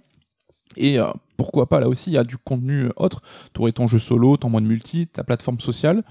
Imaginons, ça je pense que je vais trop loin, mais les romans, les BD, les mangas dispo en dématérialisé Ouais. à l'intérieur du contenu. Hmm, pourquoi pas Que tu en gros, tu payes ton abonnement 20 balles tous les mois Assassin's Creed et tu as accès à tout le contenu Assassin qui est développé à droite à gauche. Une sorte de season pass, mais euh, régulier quoi. Mensuel. Et Mensuel. euh, là, imagine les rentrées d'argent seraient euh, bien plus importantes. Est-ce que ça te fait Est-ce qu'ils pourraient pas coupler les deux? C'est-à-dire que tu vas peut-être avoir un ticket d'entrée premium euh, avec un prix fi- fixe et peut-être un peu élevé, puis par la suite euh, avoir un, un abonnement mensuel. Est-ce que tout ça, ça te fait pas penser à Blizzard, à un MMORPG pour lequel on a, enfin, on payait un ticket d'entrée et puis on lâchait 10 balles par mois et c'est peut-être historiquement le format le plus rentable ever parce que Je quand pense a- qu'on n'a pas fait mieux en fait. ça ressemble vachement à ça. Mais euh, c'est ce que j'allais dire, je pense qu'on restera sur quand même un achat de jeu en boîte ou même en démat, mais comme une sorte de passeport pour rentrer dans l'aventure, donc ton ticket d'entrée qui sera un peu cher. On parlait de parc d'attraction, mais le parc d'attraction aussi, c'est ça, c'est que tu payes ton ticket pour le parc. Le mauvais parc T'as d'attraction. les attractions gratos, mais Ouais. tu payes quand même ton resto, tu payes Ah, euh, ton, ta gaufre à 12 balles, parce que c'est c'est le tarif. Mais tu parles mais le ciné. Tu vas payer ta place, mais c'est sur les confiseries que tu fais de la thune. C'est les petits trucs en fait qui sont euh, autour, hein, qui sont satellites, sur lesquels euh, le- l'établissement, que ce soit le cinéma, le parc d'attractions ou même l'éditeur de jeux, c'est sur ça qu'il va faire l'argent. carrément. Donc oui, effectivement, le modèle MMO, je pense, serait euh, pour eux le truc à atteindre. Mais, tellement, rappelle-toi les peut-être 10 pas- millions. Enfin, aujourd'hui, ça fait moins de bruit, hein, euh, World of Warcraft, en l'occurrence. Mais c'était, euh, ils étaient intestables, intestables. Ils ont fait leur fortune sur ça, et aujourd'hui, sont, euh, bon, euh, au-delà du fait qu'ils sont à coquiner Activision, ce qui est pas mal pour faire de la maille. Mais ouais, Oh, on voit qu'FF14 cartonne et il y a même eu un pic de joueurs parce que les gens payent leur abonnement et euh, vont payer aussi pour les extensions et tout. Donc c'est euh, double peine un petit peu. d'où le peine. et c'est ça qu'ils veulent. Alors je pense qu'Ubisoft apprend encore la réponse là-dessus. hein. Ça sera, je pense qu'ils étudient euh, les, les différentes options. Mais quoi qu'il en soit, c'est l'enjeu capital de cette application. Ça sera son modèle de rémunération parce que c'est ça qui conditionne un petit peu le tout quoi. Donc on voit, il y a du positif, il y a du négatif. Euh, je pense que c'est trop tôt pour hurler au scandale et dire que ça va être de la merde. On va attendre d'en savoir plus un petit peu avant de juger. Ça me paraît quand même être la bonne approche. C'est vrai qu'on est à des années de la sortie de ce jeu service. C'est complètement hallucinant de d'être au courant si tôt. Il n'y a rien qui est dans le marbre encore. Ils sont en- en- vraiment en train de chercher. Il y a des jeux là, Ubisoft en l'occurrence là, qui ont été reportés, Mm. euh, sûrement pour développer du bêta testing. Alors qu'on parle de semaines et de mois de report, là on est à des années en amont. Euh, Enfin, il n'y a rien qui est figé quoi. C'est sûr qu'ils vont évoluer. Et ils vont commencer. Enfin, je pense qu'ils vont beaucoup prendre le retour euh, des joueurs. Ils vont eux développer ce potentiel euh, hub, euh, Animus et tout. Ils vont voir si ça fonctionne. Peut-être que. Oui, et je pense qu'ils auraient préféré faire ça tranquillement dans leur coin plutôt que d'avoir maintenant la pression des joueurs qui vont venir à chaque chaque fois. Et euh, qu'est-ce que vous allez faire pour Infinity? C'est un mode un peu. ah ben, tu te sens observé, donc tu t'es moins serein pour réfléchir là-dessus. quoi. C'est clair. Tu parlais de risque, euh, de qualité, de risque, tout ça. J'ai peut-être une ou deux questions à te poser. Euh, Assassin's Creed, tu l'as répété tout à l'heure, c'est le trésor d'Ubisoft. Oui. Euh, c'est vraiment leur poule aux d'or. Est-ce que miser leur plus grande révolution de gameplay avec Assassin's Creed, est-ce que c'est pas le truc le plus intelligent et logique en disant ben, c'est notre euh, figure de proue, c'est avec ça qu'on va développer notre plus gros jeu service, mais est-ce que c'est pas le risque de tuer la, la poule aux œufs d'or? Ouais, bah écoute, je saurais pas trancher. C'est autant courageux que ce qui paraît euh, le plus simple, en fait, le plus évident. Donc, euh, il y a une grosse, grosse, grosse pression là-dessus. Mm. Euh, si ça marche, ça sera à la hauteur de la réputation de la série, donc le carton, mais assuré. Mm. Si ça se plante, ils auront tué leur poule aux œufs d'or. Après, il sera peut-être toujours à temps de revenir en arrière aussi. Donc, euh, Après, ils tentent, hein, là, euh, par exemple, euh, on a parlé tout à l'heure de X Defiant, là, qui sera un free-to-play, où ils vont mélanger toutes leurs licences euh, Tom Clancy. Ils vont développer comme ça leur free-to-play, leur jeu service. Le souci, c'est que là, si tu. Tom Clancy, est-ce qu'il y a encore des gens qui sont attachés? Est-ce qu'ils vont tuer Tom Clancy avec leur free-to-play? Est-ce qu'ils vont tuer Assassin's Creed avec leur jeu service? C'est logique mais risqué, hein, c'est ce- qu'on disait. J'avais une autre question justement. euh, on parlait de Sky la semaine dernière sur un free-to-play narratif. Est-ce que on se demandait si tout était soluble dans le free-to-play? Est-ce que tout, est, tout genre est soluble dans le jeu service? On l'a vu avec Marvel's Avenger qui était pour, qui avait pour ambition d'être un jeu solo narratif intéressant, mais avec de la rétention de joueurs sur le long terme.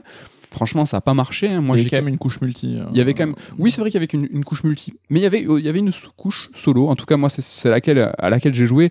J'ai passé quand même une dix, quinzaine d'heures, et c'est justement cette, cette surcouche jeu-service qui tuait en fait tout le- l'intérêt du jeu solo. Et c'est là où je me dis, ben, c'est pas soluble. Enfin, le, le- le jeu solo narratif, il n'est pas vraiment soluble dans, dans le jeu service. Je me demande euh, si c'est le cas pour tout. Est-ce que c'est pas aussi euh, tout connement le, ce risque-là qui est... bah, ça sera euh, un peu le- la fin de la chronique là-dessus. C'est, euh, je pense que le jeu service est amené à avoir une place importante dans le futur du jeu vidéo. Pour moi, ça me paraît incontestable.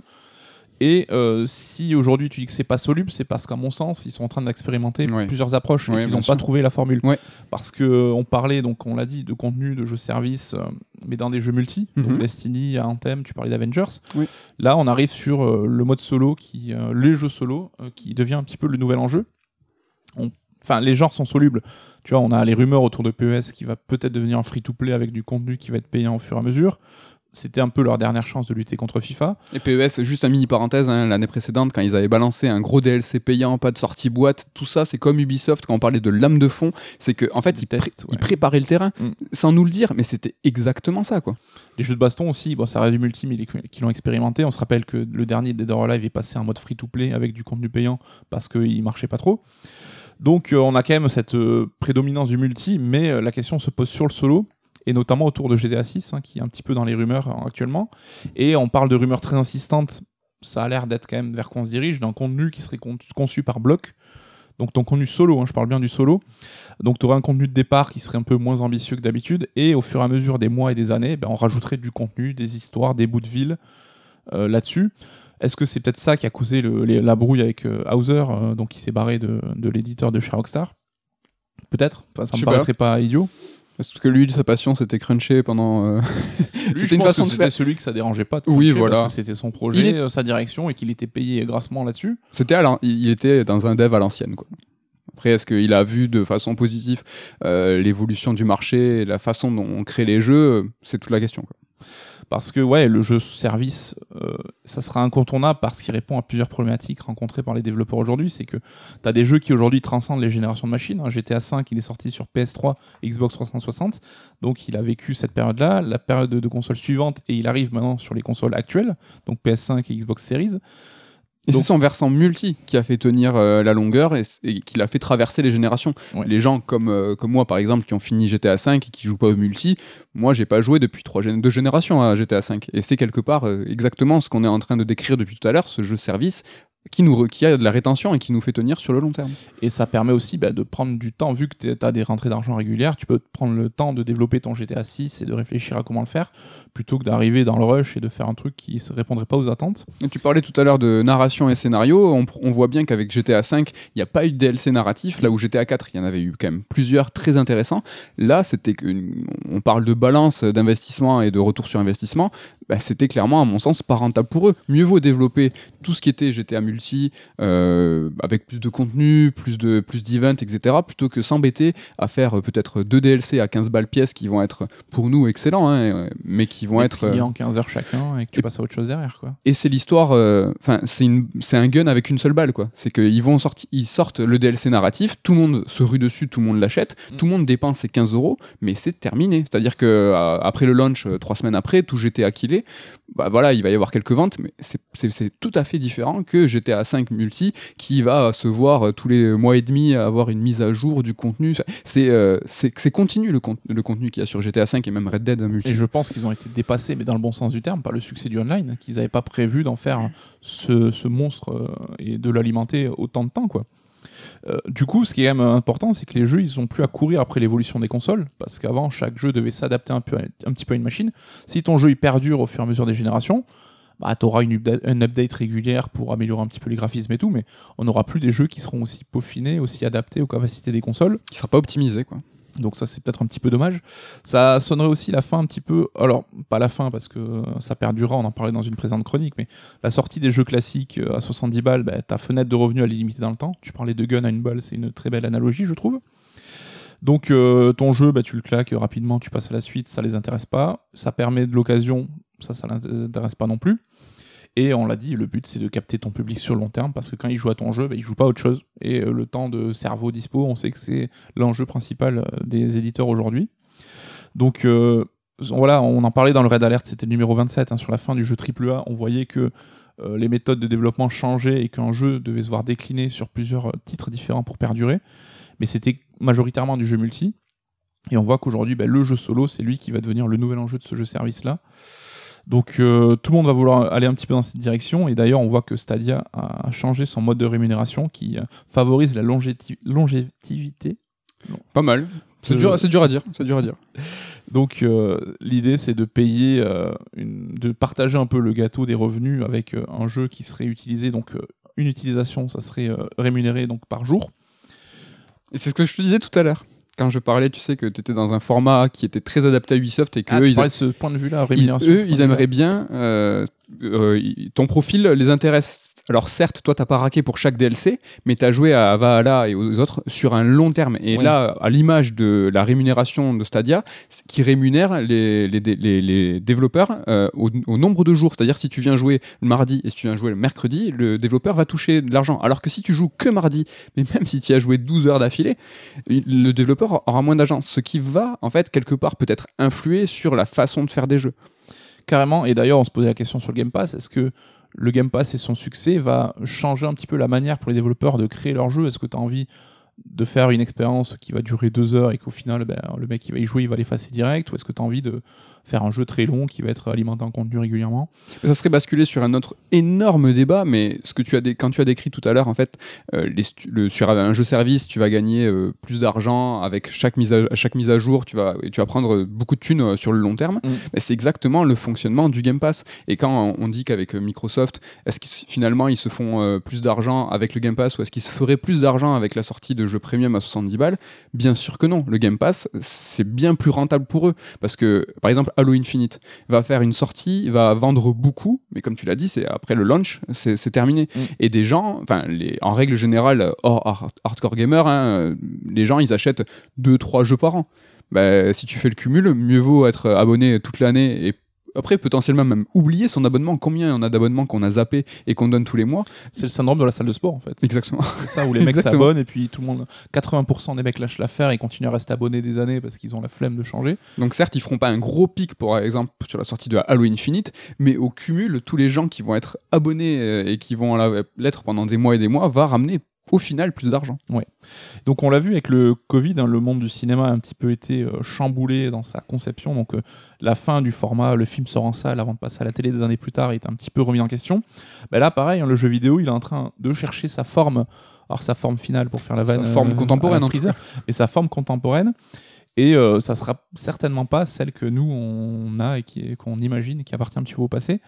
Toi, je te pose la question, mais je sais bien ta réponse et ça te fait, ça te plaît pas trop cette tendance. Surtout s'ils viennent faire chier un peu le jeu solo qui est notre Ça fait peur. Ouais, dernière chasse gardée. Bien sûr, ça fait peur, mais je pense qu'il y aura toujours euh, des, euh, des expériences euh, annexes. Peut-être qu'elles seront en plus tournées vers l'indépendant, vers les indés.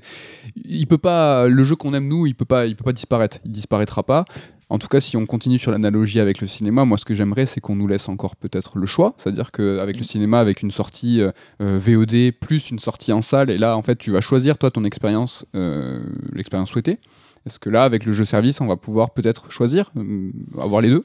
Après, euh, les expériences qu'on plébiscite nous, je pense qu'elles disparaîtront pas, mais elles vont se raréfier parce que Oui. même Assassin, qui faisait partie des jeux qui étaient qu'on était client, tu vois, Oui. bah, si lui déjà il emprunte cette voie et ça sera pas le seul, ça sera pas le premier ni le dernier, ça va peut-être se raréfier un peu. C'est vrai qu'il y a des irréductibles, hein, je pense peut-être Nintendo ou Sony, mais jusqu'au jour où bah, l'exemple des autres vont leur montrer qu'on peut faire différemment. Tu vois, Nintendo faisait pas des DLC avant de voir que ça marchait. Sony, on l'a dit, ils sont jamais à l'abri que le jour où un Naughty Dog va se planter, là je pense que ça va remettre en question pas mal de choses. Donc ouais ouais c'est un petit peu flippant. Après il faut pas tout rejeter en bloc non plus. On a vu qu'il peut y avoir des points positifs qui sortent de ça. Sûr. Mais euh, ouais, c'est le jeu vidéo en tout cas est en train de muter et euh, grâce à Internet, grâce au modèle des jeux mobiles aussi qui a un petit peu euh, Ah oui, été précurseur là-dessus. tellement.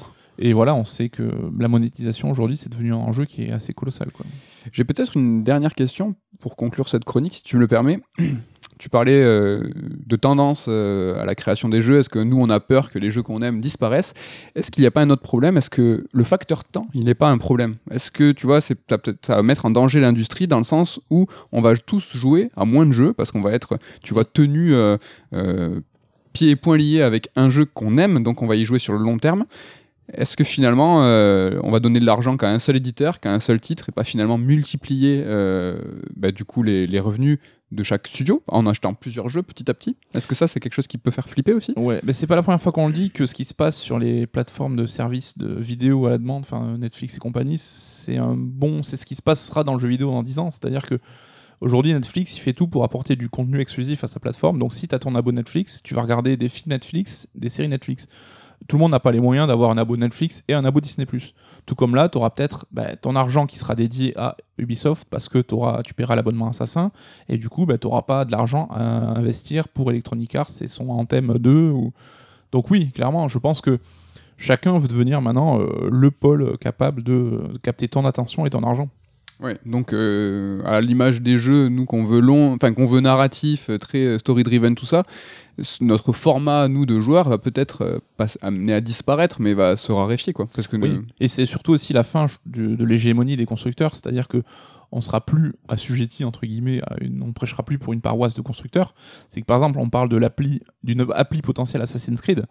Dans 5 ans, tu auras certainement une appli sur ta télé connectée, tu n'auras plus à passer par une console Sony, Microsoft ou Nintendo, tu iras direct sur ton appli Assassin, tu paieras direct à Ubisoft, et là Ubisoft, ils se seront épargnés, enfin, ils s'échapperont un peu du joug des constructeurs pour récolter encore une fois la thune directe, ils auront plus à partager le gâteau, et voilà, ça sera Ubisoft, sera le concurrent de Nintendo, qui sera le concurrent de Sony Ouais. aussi. carrément. C'est euh, chacun essaie de, de créer un peu son empire en fait et d'être autonome euh, derrière. C'est peut-être une très bonne euh, solution pour Ubisoft qui n'a pas réussi à imposer son, sa plateforme à Uplay euh, qui était assez problématique avant. déjà l'objectif. hein. Et c'était déjà l'objectif. Euh, Comme on, le- on le répète souvent, c'est court-circuiter, euh, bah, du coup, euh, par exemple, la distribution, ce genre de truc. C'est aller directement parler au joueur pour lui prendre un maximum d'argent et prendre un maximum de marge. Ils n'ont pas réussi avec Uplay à faire ça parce que bah, ça marchait pas très bien. Uplay, c'était bizarre. Là, arriver avec une appli Assassin's Creed, c'est beaucoup plus catchy, c'est beaucoup sexy. plus vendeur, c'est beaucoup plus sexy. Est-ce qu'ils vont avoir plusieurs applis? Est-ce qu'il y aurait peut-être l'appli Tom Clancy? Est-ce qu'il va y avoir l'appli euh, Oui. euh, Assassin's Creed Euh, Oui, parce que tu as le Ubi.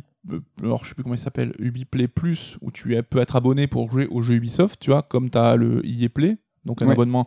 Mais ces, ab- ces abonnements auprès d'éditeurs, comme tu dis, n'ont pas trop de sens. Non. tu t'abonnes à des franchises, à des univers. Ben, en l'occurrence, euh, EA Play, Electronic Arts, hein, c'est ce dont on parle. euh, Il y aura l'appli FIFA qui sera bien plus Voilà. à, su- à succès que l'appli Electronic Arts. Sur ta Smart TV, tu auras ton appli Assassin, ton appli euh, FIFA, ton appli euh, que sais-je, et euh, pas Electronic Arts. On s'en fout qu'il y a derrière. En fait, Non, les gens. mais ça rejoint le débat sur la fin des modèles AAA qu'on avait, c'est que aujourd'hui, c'est les méga franchises qui font la loi. Et c'est ce contenu-là que les joueurs plébiscitent. Est-ce que c'est un avenir qui vous plaît? N'hésitez pas à nous donner euh, votre avenir. En tout cas, n'ayons pas trop peur. euh, ça va bien se passer. On a le temps, en tout cas. Oui, Et puis peut-être que nous, euh, à 50 ans, on se dira, ben voilà, les jeux vidéo, c'est plus pour nous. Alors c'est d'une tristesse infinie ce que je dis, hein, mais peut-être qu'on se dira, bah, Non, mais il y aura toujours- qui nous correspond. Il y aura toujours des devs, enfin, on, on sera des vieux joueurs. J'espère qu'il y aura des vieux devs qui vont faire des vieux jeux. Enfin, tu vois, et qui vont. et qui- mais c'est normal. Enfin, si on est vraiment sur la démarche artistique d'œuvre, il y aura toujours des mecs qui vont vouloir. euh, des, des, des mecs, hein, des, des gens, quoi. Des gens qui vont vouloir euh, créer des jeux pour lesquels nous, on a envie de jouer. Mm. Donc, ça sera sûrement minoritaire. Il y aura sûrement moins de budget. Moi, c'est ça qui me fait peur. Parce que c'est vrai que moi, j'aime beaucoup les gros AAA qui tâchent, tu sais, qui font plaise, euh, blockbuster. Mm. Bah, si c'est plus le format dominant, l'argent ne sera plus là. Ça, c'est un petit peu, euh, un petit peu ce qui me fait peur. J'ai encore oublié tout à l'heure de l'annoncer dans le sommaire, mais l'interlude top 3 est là. Ne vous inquiétez pas. Forcément, j'ai eu un peu peur, je t'avoue. Mais oui, je sais, mais je, je fais des petits suspens. Le top 3 de cette semaine, dernière euh, émission de la saison, s'intéresse au. bah, c'est le top 3 des conseils de l'été.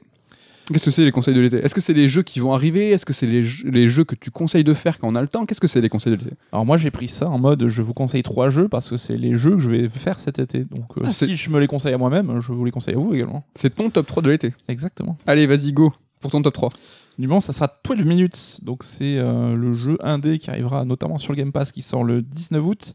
Donc on a- je crois qu'on en a déjà parlé donc on va pas revenir dessus. hein. C'est une expérience en fait avec une séquence de 12 minutes qui va se répéter. Donc un- tu incarnes un couple chez lui et qui, euh, il va subir euh, l'irruption d'un malfrat.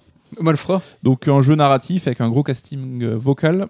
et qui intrigue et qui nous fait un petit peu peur, mais voilà, 19 août, ça arrive dans le Game Pass si vous êtes abonné, donc on coûte, euh, ça coûte rien d'essayer, mais je l'attends avec impatience. Un jeu Annapurna, je sais que c'est un, un nom qui fait parfois très envie. Mon top 3, moi je vais tricher direct, hein, je vous le dis. moi, c'est Control et Horizon. Qu'est-ce que c'est que ce, ce Alors conseil déjà, il y a deux jeux. Déjà. Déjà, il y a deux jeux, mais l'été, ça sert aussi euh, à faire du backlog et à récupérer un petit peu le retard qu'on a pu accumuler. vrai. Et Control, c'est un jeu que j'avais commencé et que j'avais délaissé. De même pour Horizon. Mais Control, j'ai vraiment envie de le faire. Et Horizon, il faut que je sois prêt pour Horizon 2. Donc voilà, j'ai profité de l'été pour me rattraper tout ça. Control, il y a une version Ultimate hein, qui a été dispo sur, Game, sur le PlayStation Plus, donc je l'ai euh, téléchargé. Donc je l'ai même commencé pour tout vous dire. Je suis déjà à 10 heures de jeu. Ah bah c'est quasiment fait déjà. Eh oui, mais on est, on est mi-juillet, donc heureusement que je me Et suis, C'est vrai, c'est déjà l'été. J'ai heureusement que je me suis avancé sur mon été. J'ai Et- commencé aucun de mes jeux d'été. Ah ben, c'est- c'est toi, c'est le top de loot en fait. De loot. De loot. Et Horizon, voilà, je veux être prêt pour le 2. Bon Allez, morceau. à toi pour le top 2. Numéro 2, bah, pareil que 12 minutes, ça sera une des grosses sorties cet été, c'est Kena, donc euh, exclu PS5 Oui. ou 4, je sais plus si c'est PlayStation ou PS5. Je crois que c'est PS5. Donc ça sort le 25 août et euh, là aussi les vidéos ça donne super envie, c'est magnifique, ça fait vraiment cacher Pixar avec un petit jeu d'aventure en 6-8 heures là, parfait, euh, parfait pour l'été, je, je suis chaud. Ça tombe très bien parce que mon top 2, c'est aussi Kena. euh, donc Bah, là, ouais, franchement, du platformer 3D où il va falloir cumuler des boules de lumière. euh, Voilà. Moi, je suis à 2000% pas chaud. d'abonnement, pas de transaction, euh, un jeu comme on aime. Je rajoute aussi, tant qu'on est dans le platformer 2D, Psychonauts 2 qui sort le 25 août, donc le lendemain de Kena. Donc, euh, Trop cool. Trop cool. Euh, du... Franchement, là, moi, je suis aux anges avec Kena et Psychonauts 2. C'est parti pour le top 1. Alors moi mon numéro 1, c'est voilà l'été, on est en vacances, on a plus de temps, donc c'est le moment de s'atteler à des jeux qu'on n'a pas fait du passé, mais également des grandes aventures épiques pour euh, euh, se changer un peu les idées. Donc euh, moi je vais essayer de me faire Grandia, donc le premier Grandia, RPG culte de la Saturn à l'époque, euh, qui est sorti sur Switch dans une compile avec le deuxième épisode. Ouais. Et voilà, pour moi, bah, ça va être un petit peu mon, mon jeu de l'été, mon fil rouge. Bah, tu me diras ce que t'en penses. Méfiat, hein, comme on dit dans le sud-ouest, parce que ça fout un peu la gerbe. Parce que cette 3D là, avec euh, le HD cu- cumulé, ouais, ça, fait, ça fait bizarre. Mais grand jeu, parce qu'il s'appelle Grandia en même temps, c'est, c'est- je trouve que C'est c'est écrit. euh, Je trouve c'est bien trouvé. Tu l'as dit, moi, alors, pour mon top 1, c'est exactement un petit peu le, le même postulat que toi. C'est il- l'été, c'est on a le temps. euh, et il y a des fois des titres pour lesquels on a peur de se lancer parce qu'on se dit c'est du ça, ça va trop engendrer de temps et je vais rien jouer à rien d'autre. À, à quel point tu vois le jeu service, moi chez moi, c'est ça me fait flipper. Ouais. Tu vois par exemple NBA 2K, euh, à chaque fois j'y mets un doigt, mais je me, à chaque fois je, je le retire le doigt parce que je me dis il y a pas moyen, je vais jouer qu'à ça, c'est trop trop. Et là, mon top 1, c'est Formula One 2021. Là, je vais le lui, c'est prévu, je vais je vais l'éclater. Euh, franchement, c'est donc c'est le 2021, c'est toujours développé par Codemaster, mais première fois que c'est édité par Electronic Arts. Donc euh, truc de cool. Sur les précédents Formula One, et en tout cas là, le 2020 euh, que j'ai pu faire, je me suis fait, tu vois, tranquille, petite saison Formule 2, saison Formule 1 où après je désactive toutes les aides. Mais j'ai pas pu faire entièrement le mode écurie. et là, en fait, c'est des jeux, comme je viens de dire, c'est t'as peur en fait de te lancer parce que tu vas rien faire d'autre. Le mode écurie, c'est Football Manager en F1, donc Mm. Tu peux, tu peux y passer des heures et des heures.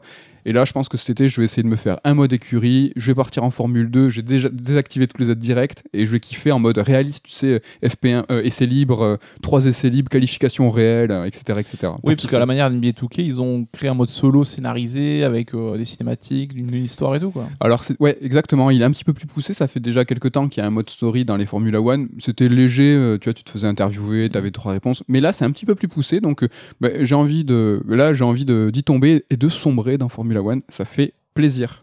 Voilà pour ce top de l'été. N'hésitez pas à nous dire hein, ce que vous, vous allez euh, faire pour l'été. Est-ce que vous allez faire du rétro? Est-ce que vous allez faire du backlog? Est-ce que vous allez faire des jeux euh, d'actu? Parce qu'on a quand même un bel été. Franchement, on a quand même un bel été. Carrément, ouais. Il y a Flight Simulator qui arrive sur console fin du mois. Il y a, Il y a du Neo The World and With You- si vous êtes fan de, de JRPG. Franchement, il y a, il y a No More Heroes 3 qui sort fin de l'été aussi. Ouais, ouais, ouais, ouais. C'est un été intéressant. Franchement, c'est plutôt lourd. Voilà pour le top 3. Euh, il est l'heure de parler de Zelda Skyward Sword, euh, un jeu qu'on a traité euh, quand même pas mal dans la précédente émission rétrospective Zelda. C'est un peu le service après-vente aujourd'hui. C'est un petit peu le service après-vente. Allez, on se lance. Euh, je vais pas du tout partir hein, dans le délire. Est-ce que c'est un portage? Est-ce que c'est un remaster? Ne vous inquiétez pas. Vous l'appelez comme vous voulez. Euh, c'est savoir Skyward Sword aujourd'hui sur Switch. Qu'est-ce qu'il veut? Qu'est-ce qu'il nous dit? Qu'est-ce qu'il veut, ce Zelda? Qu'est-ce que- Est-ce que ça vaut le coup? Premier truc moi que j'ai pensé en y jouant à ce Skyward Sword, c'est est-ce qu'on serait pas dans le syndrome du bon élève Euh, dans le sens où euh, est-ce qu'on n'est pas dur, est-ce qu'on n'est pas plus dur avec Skyward Sword qu'on est euh, avec un autre avec un autre jeu? Tout simplement parce que la série Zelda, hein, en l'occurrence, c'est une série assez parfaite. hein. c'est la, la série, je pense, presque préférée des joueurs, hein. en tout cas les anciens, formule premium et non, non long seller, comme on dit. Quand tu joues à un Zelda, tu t'attends forcément à la crème. c'est un truc qui est tout le temps excellent. Et avec Skyward Sword, c'est un petit, il y, a des- il y a des choses qui vont pas. Et ne serait-ce que ça, est-ce qu'on n'est pas un petit peu plus dur? Skyward Sword, au global, si on regardait euh, ses qualités et qu'on les appliquait à un autre jeu, un autre jeu, s'il avait la moitié des qualités de Skyward Sword, je pense qu'on crierait déjà au génie, tu vois. Ouais, carrément. Non, mais ouais, carrément. Moi, je sais que j'ai des griefs sur ce jeu, euh, des, des- des trucs assez importants. Mais ça reste un très bon jeu. À l'époque, je l'avais fait, euh, j'avais quand même pris du plaisir, j'étais Mhm. à fond dans l'aventure. Mais Voilà. tu vois, c'est exactement ça. Quand je parle de syndrome du bon élève, je pense qu'on est face à quelqu'un euh, qui, a eu, qui a 18 de moyenne générale. Et là, avec Skyward Sword, il se pointe avec une copie à combien? À 14-15. 14-15, allez. Et là, on l'a, on l'a démonté. C'est-à-dire qu'on l'a démonté alors qu'il a une très très très bonne note. Euh, parce qu'il y a tu, viens, de le dire, il y a des choses qui sont bien, il y a même des choses qui sont exceptionnelles dans ce Skyward Sword, mais exceptionnel, c'est le niveau habituel d'un- Zelda. Par exemple, euh, l'OST est exceptionnel dans Skyward Sword, la direction artistique, bon, qui des fois avec euh, Wind Waker ou d'autres jeux peut parfois diviser les joueurs, mais je trouve en plus qu'avec ce surplus d'HD Skyward Sword, je trouve la direction artistique vraiment magnifique. Ouais, ça lui rend un peu justice parce que c'est vrai que sur Wii en mode SD avec de l'aliasing partout, ça aidait pas vraiment à apprécier le choix, les choix artistiques de l'équipe de dev. Exactement. Les donjons sont exceptionnels. Le game design dans, la construction des niveaux reste exceptionnel. Il y a, on l'a dit dans l'émission précédente, hein, il y a vraiment une volonté dans ce Zelda de mélanger euh, les parties plus euh, pleine avec les donjons. Donc certes, c'est plus ram- ramassé, c'est plus étriqué, mais les donjons en fait euh, s'étendent à l'extérieur, sont finalement presque un peu plus longs parce que du moment où en fait tu es projeté, hein, donc Skyward Sword, on est projeté dans le ciel dans trois zones, hein, la forêt, le désert, euh, tout ça tu te retrouves dans un donjon, tu as des énigmes tout de suite. Donc ça, c'est vraiment un game design qui est très intéressant. Mais voilà, c'est le niveau habituel des Zelda. Donc euh, ça, en fait, on, on se, on se contente de dire oui, c'est bien, c'est Mm. comme, comme d'habitude, c'est exceptionnel. Il y a des choses qui sont un peu moins bien, mais qui sont tout à fait intéressantes aussi, qui sont pas des griefs. hein. Par exemple, la relation entre Link et Zelda dans ce Skyward Sword est vraiment très intéressante, Mm. même si Link reste mutique, hein, toujours un petit peu teubé, mais il a euh, plus de mimique, il est plus engagé, on le sent amoureux. euh, Ouais, pour- ouais, tu vois, vraiment, ça c'est vraiment cool. Donc le Ganon, il y a un Ganon, hein. Est-ce que je spoil là à fond ou pas? Enfin bref. trop tard. Donc a- non, c'est pas vraiment. Enfin, il y a un autre, y a un méchant euh, qui s'appelle euh, Giraim, Giraim, qui est, qui est un peu moins stylé, mais en tout cas, il y a une. euh, franchement, désolé, mais bon, oui, il y a un Ganon, hein, il y a une forme de Ganon qui s'appelle l'Avatar du néant. En tout cas, ça- son design, je le trouve trop stylé, mais vraiment, vraiment très, très, très stylé. Ouais. Il y a des nouvelles races aussi. Euh, donc dans chaque lieu qu'on visite, il y a des nouvelles peuplades hein, qui sont. Et ça, franchement, même si elles ont des, des, des looks un petit peu rigolos, euh, c'est des forêts qui font penser. voilà, ils sont marrants. Ah, franchement, ceux du, de- ceux, euh, du volcan aussi, t'as pas remarqué? C'est des espèces de, de, de gros euh, rongeurs géants. Moi, je trouve qu'on dirait des bandicoots et ils sont teubés comme Crash. Et je trouve vraiment qu'ils ont la même tête que les Crash Bandicoot. Allez, c'est canon, crash et canon. Crash et canon. Il y a les petits robots aussi qui sont à la fin, enfin qui sont dans le troisième, dans le troisième lieu. Moi, je trouve ça cool dans le désert, en l'occurrence. Ça, c'est chouette. Donc, c'est intéressant. C'est pas complètement génial, mais c'est chouette. Le jeu, en tout cas, euh, si vous voulez en savoir plus, n'hésitez pas à écouter le Red Alert 35. hein. là, on va uniquement parler du portage, hein, ce qu'il apporte, tout ça. Et donc, il y a dans ce portage des différences. Mm. Et donc, première chose, déjà, euh, Faye, donc, euh, qui est euh, l'incarnation un petit peu de notre épée, dans le jeu initial, était, comment dire, Casse-couille. elle, venait souvent, enfin, elle était, euh, elle était pénible, elle, était, euh, elle intervenait euh, toutes les 30 secondes pour nous signifier en fait les problèmes qu'on allait rencontrer ou ce qu'on allait ramasser. Et même si on l'avait déjà ramassé, si on changeait de lieu, elle nous répétait. Franchement, c'était. Ce qui était insupportable, c'est qu'elle te parfois elle te dévoilait la solution de l'énigme alors que tu étais en train de faire le process intellectuel pour y arriver. Et c'est vraiment, on te coupe l'herbe sous le pied, quoi. Et ça, c'est dégueulasse. Eh ben, sachez que dans ce portage, elle intervient tout simplement plus. Elle est vraiment très discrète, elle apporte les informations quand il faut, de façon très mesurée. Ça aide au rythme du jeu. C'est vrai que c'est beaucoup plus entraînant, Mm. c'est beaucoup moins haché, beaucoup moins hoquetant. Moi, je trouve que c'est une, vraiment une très bonne chose. On peut l'appeler maintenant, c'est-à-dire qu'on a le bouton Faye, on l'appelle, et on peut même choisir bah, le- qu'est-ce qu'on va lui demander? Est-ce qu'on veut savoir euh, des informations sur nos heures de jeu? Est-ce qu'on veut un conseil? Est-ce que quand on est en train de se battre, il suffit de loquer un personnage, d'appeler Faye, et là, elle va nous donner un conseil sur le personnage qu'on est en train de loquer. Alors, il me semble qu'on pouvait déjà l'appeler euh, à l'époque. Oui, oui, on et- pouvait, mais euh, elle intervenait de façon obligatoire. C'est-à-dire que si tu lisais mal euh, ton, ton carton, euh, tu pouvais le relire, par exemple. Là, tu as, des t'as des combats, euh, donc des lézards, par exemple, qui, vont, qui sont un petit peu différents des autres euh, opposants. La première fois que tu vas les confronter, peut-être que tu vas avoir une hésitation. Et bien là, elle te dit, ben, il suffit de le loquer, boum, et là, tu peux avoir des informations en plus. Pour ce qui concerne Faye ou Faye, moi je dis Faye. Faye. C'est avec un A, bon je sais pas. En tout cas, c'est vachement mieux. Et ça, c'était franchement l'un des plus gros points nord euh, Ouais, ouais. Du, du jeu sur, sur la Wii. Au niveau du rythme, on peut aussi passer les boîtes de dialogue. Euh, pour ceux, Alléluia. putain. ouais, alléluia. On peut passer même les cinématiques pour ceux qui ont déjà fait le jeu et qui veulent tracer. C'est une bonne chose. Le motion gaming, qui n'est pas obligatoire, mais là je fais une parenthèse, on va en reparler. Euh, on peut jouer euh, uniquement à la manette. L'inventaire aussi. Bah, en fait, tout ce qui concerne la manette, bah, je pense qu'on peut y aller maintenant. Je, vais- je vais te dire, on, on y revient tout à l'heure, mais j'ai envie de te poser des questions moi sur la, la maniabilité au Joy-Con. Moi, c'est vrai que j'ai joué uniquement à la manette. Je peux pas voir le motion gaming et je l'ai pas du tout aimé euh, sur la version euh, Wii euh, avec le Wii Motion Plus. hein. Et donc là, à la manette, franchement, ça marche pas. Franchement, ça marche pas. Euh, pour jouer, donc le stick qui va jouer la cam- qui va contrôler la caméra, il faut appuyer sur une gâchette en même temps. C'est absolument pas naturel. T'as vraiment une manipulation à faire, tel un un poulpe pour euh, savoir exactement ce que tu veux, jouer avec euh, les objets équipés, euh, avec et surtout c'est cette caméra quoi. On a combien euh, 15 ans, même plus de de- d'habitude de, jeu de caméra avec le stick droit. Franchement, hein, moi, alors le Skyward Sword, je pas, je l'ai pas refini là. Il est sorti quand même vendredi. J'ai pu jouer quand même une quinzaine d'heures. J'ai joué jusqu'à hier soir. hein, je suis, à, je suis à la moitié du jeu. Ben, c'est tout. J'ai toujours euh, des hésitations. J'ai toujours cette caméra que j'arrive pas à gérer. Et je crois que toi, tu as joué avec les Joy-Con façon Wii et Nunchuk. Et ça, pour le coup, à l'époque, il n'y avait pas deux sticks. Oui. Et là, pour le coup, je crois que la caméra est un petit peu plus agréable. Ouais, ça c'est quand même le gros truc cool quand tu joues en motion gaming, c'est que maintenant tu peux gérer la caméra avec ton stick droit sans aucun problème, ce qui n'était pas possible avant. Et euh, bah, alors j'ai très très peu joué et pas autant que je voulais, donc je suis à peine à deux heures de jeu, donc euh, je pourrais pas vraiment donner un avis. Le motion gaming, j'ai l'impression que c'est un peu plus précis avec les Joy-Con que ça l'a été sur la Wiimote, Ouais. mais ça reste toujours ce côté un petit peu aléatoire parfois. Tu vois, quand tu lèves ton épée au ciel, bah, parfois si tu la lèves pas assez, bah, le perso va faire un petit peu des mouvements erratiques. D'accord. Et puis, euh, c'est chaque combat, ça devient une. Chaque combat prend une minute, là où ça aurait dû prendre 20 secondes avant. Quoi. À chaque fois, tu sors ton épée, le temps que tu fasses le mouvement, que tu anticipes euh, la posture de l'ennemi pour frapper là où il est vulnérable. C'est laborieux, quoi. C'est laborieux. Pour le maniement de l'épée au stick, c'est carrément beaucoup plus réactif. Mhm. Euh, c'est franchement, c'est chouette, ça marche. Néanmoins, bah, tu subis euh, en- entre guillemets le, le game design du motion gaming. Donc du coup, tu te retrouves aussi, comme tu viens de le dire, avec des, des combats euh, et même des combats de boss. Justement, là, ce boss Tajiraim là, c'est insupportable. Ouais. C'est- et, c'est- et pour et, et en fait, du coup, pour rendre ça attrayant, pour faire pour faire mine en fait que tu as un breteur en fait que tu as un Link qui va faire de qui va jouer de l'épée ils ont rendu les personnages mais vraiment beaucoup plus puissants avec c'est des sacs à PV quoi là où habituellement dans les autres Zelda il suffisait de quelques coups là il faut vraiment il faut les éclater il faut les marteler et c'est inutilement long et c'est pé- c'est pénible Ouais. c'est juste pénible Il y avait une tendance à une époque où on commençait à mettre les coups des personnages sur le stick droit. On avait Two Human et tout, je sais pas si tu Ouais, te rappelles, ouais. qui était un peu comme ça. On se rend compte ça n'a pas marché. Non.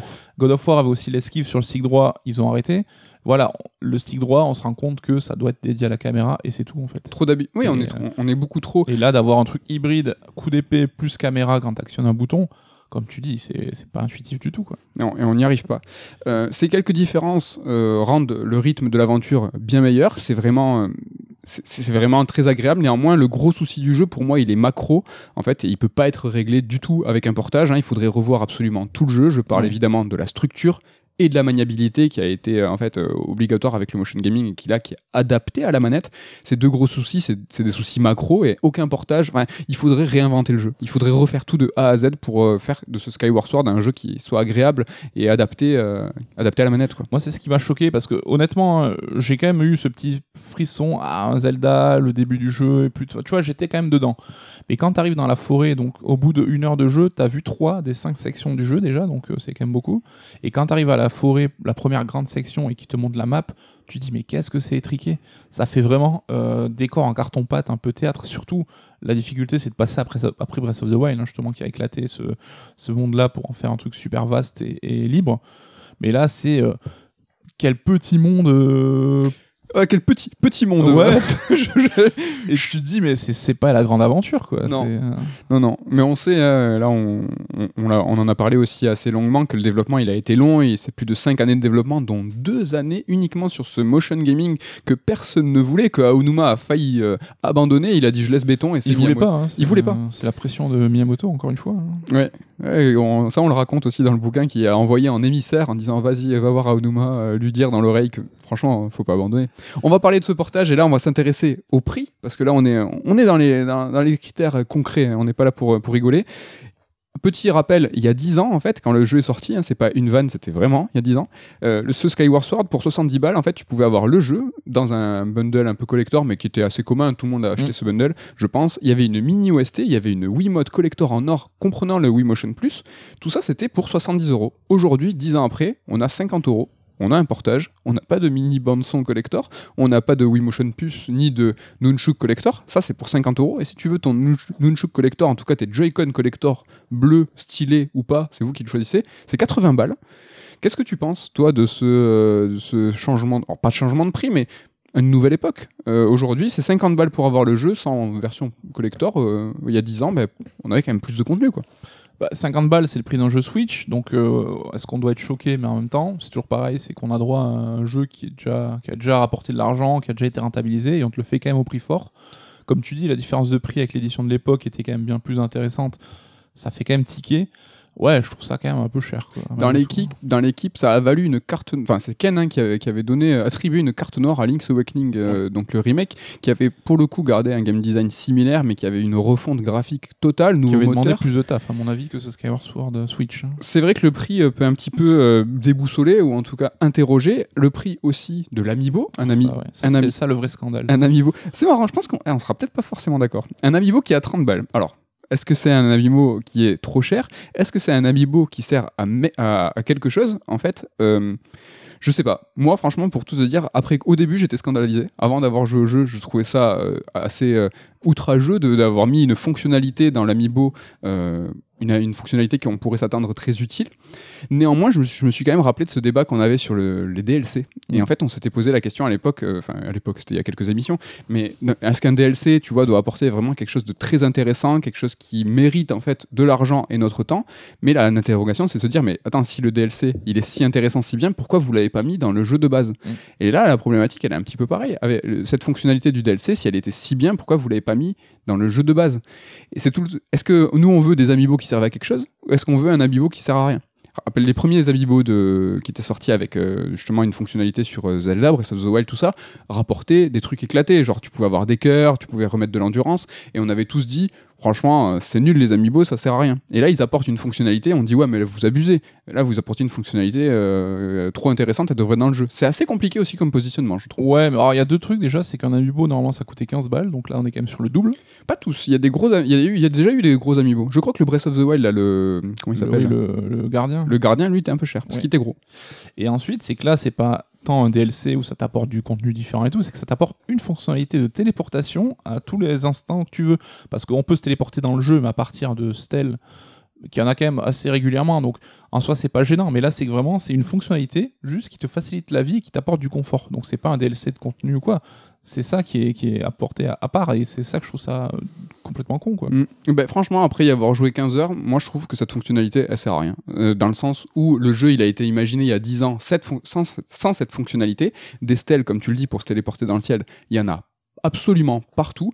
J'ai à aucun moment j'ai eu moi par exemple euh, en jeu le besoin de me dire tiens est-ce qu'il faut que je me téléporte en l'air? Il faut savoir que se téléporter dans le ciel ça sert à que dalle, ça sert juste à revenir à Célesbourg par exemple, euh, à sauvegarder ou tout ça, mais on s'en fout. Déjà d'un la Wii, euh, la Switch putain. La Switch elle a une fonctionnalité de veille. Donc je pense que 99% des joueurs s'ils ne jouent pas à plusieurs jeux, il suffit que tu mettes ta Switch en veille, c'est bon, tu peux arrêter, il y a aucun problème. Des stèles, je l'ai dit il y a y deux secondes, des stèles, t'en as absolument partout. Mm. En jeu, je trouve que cette fonctionnalité finalement ne sert pas à grand chose.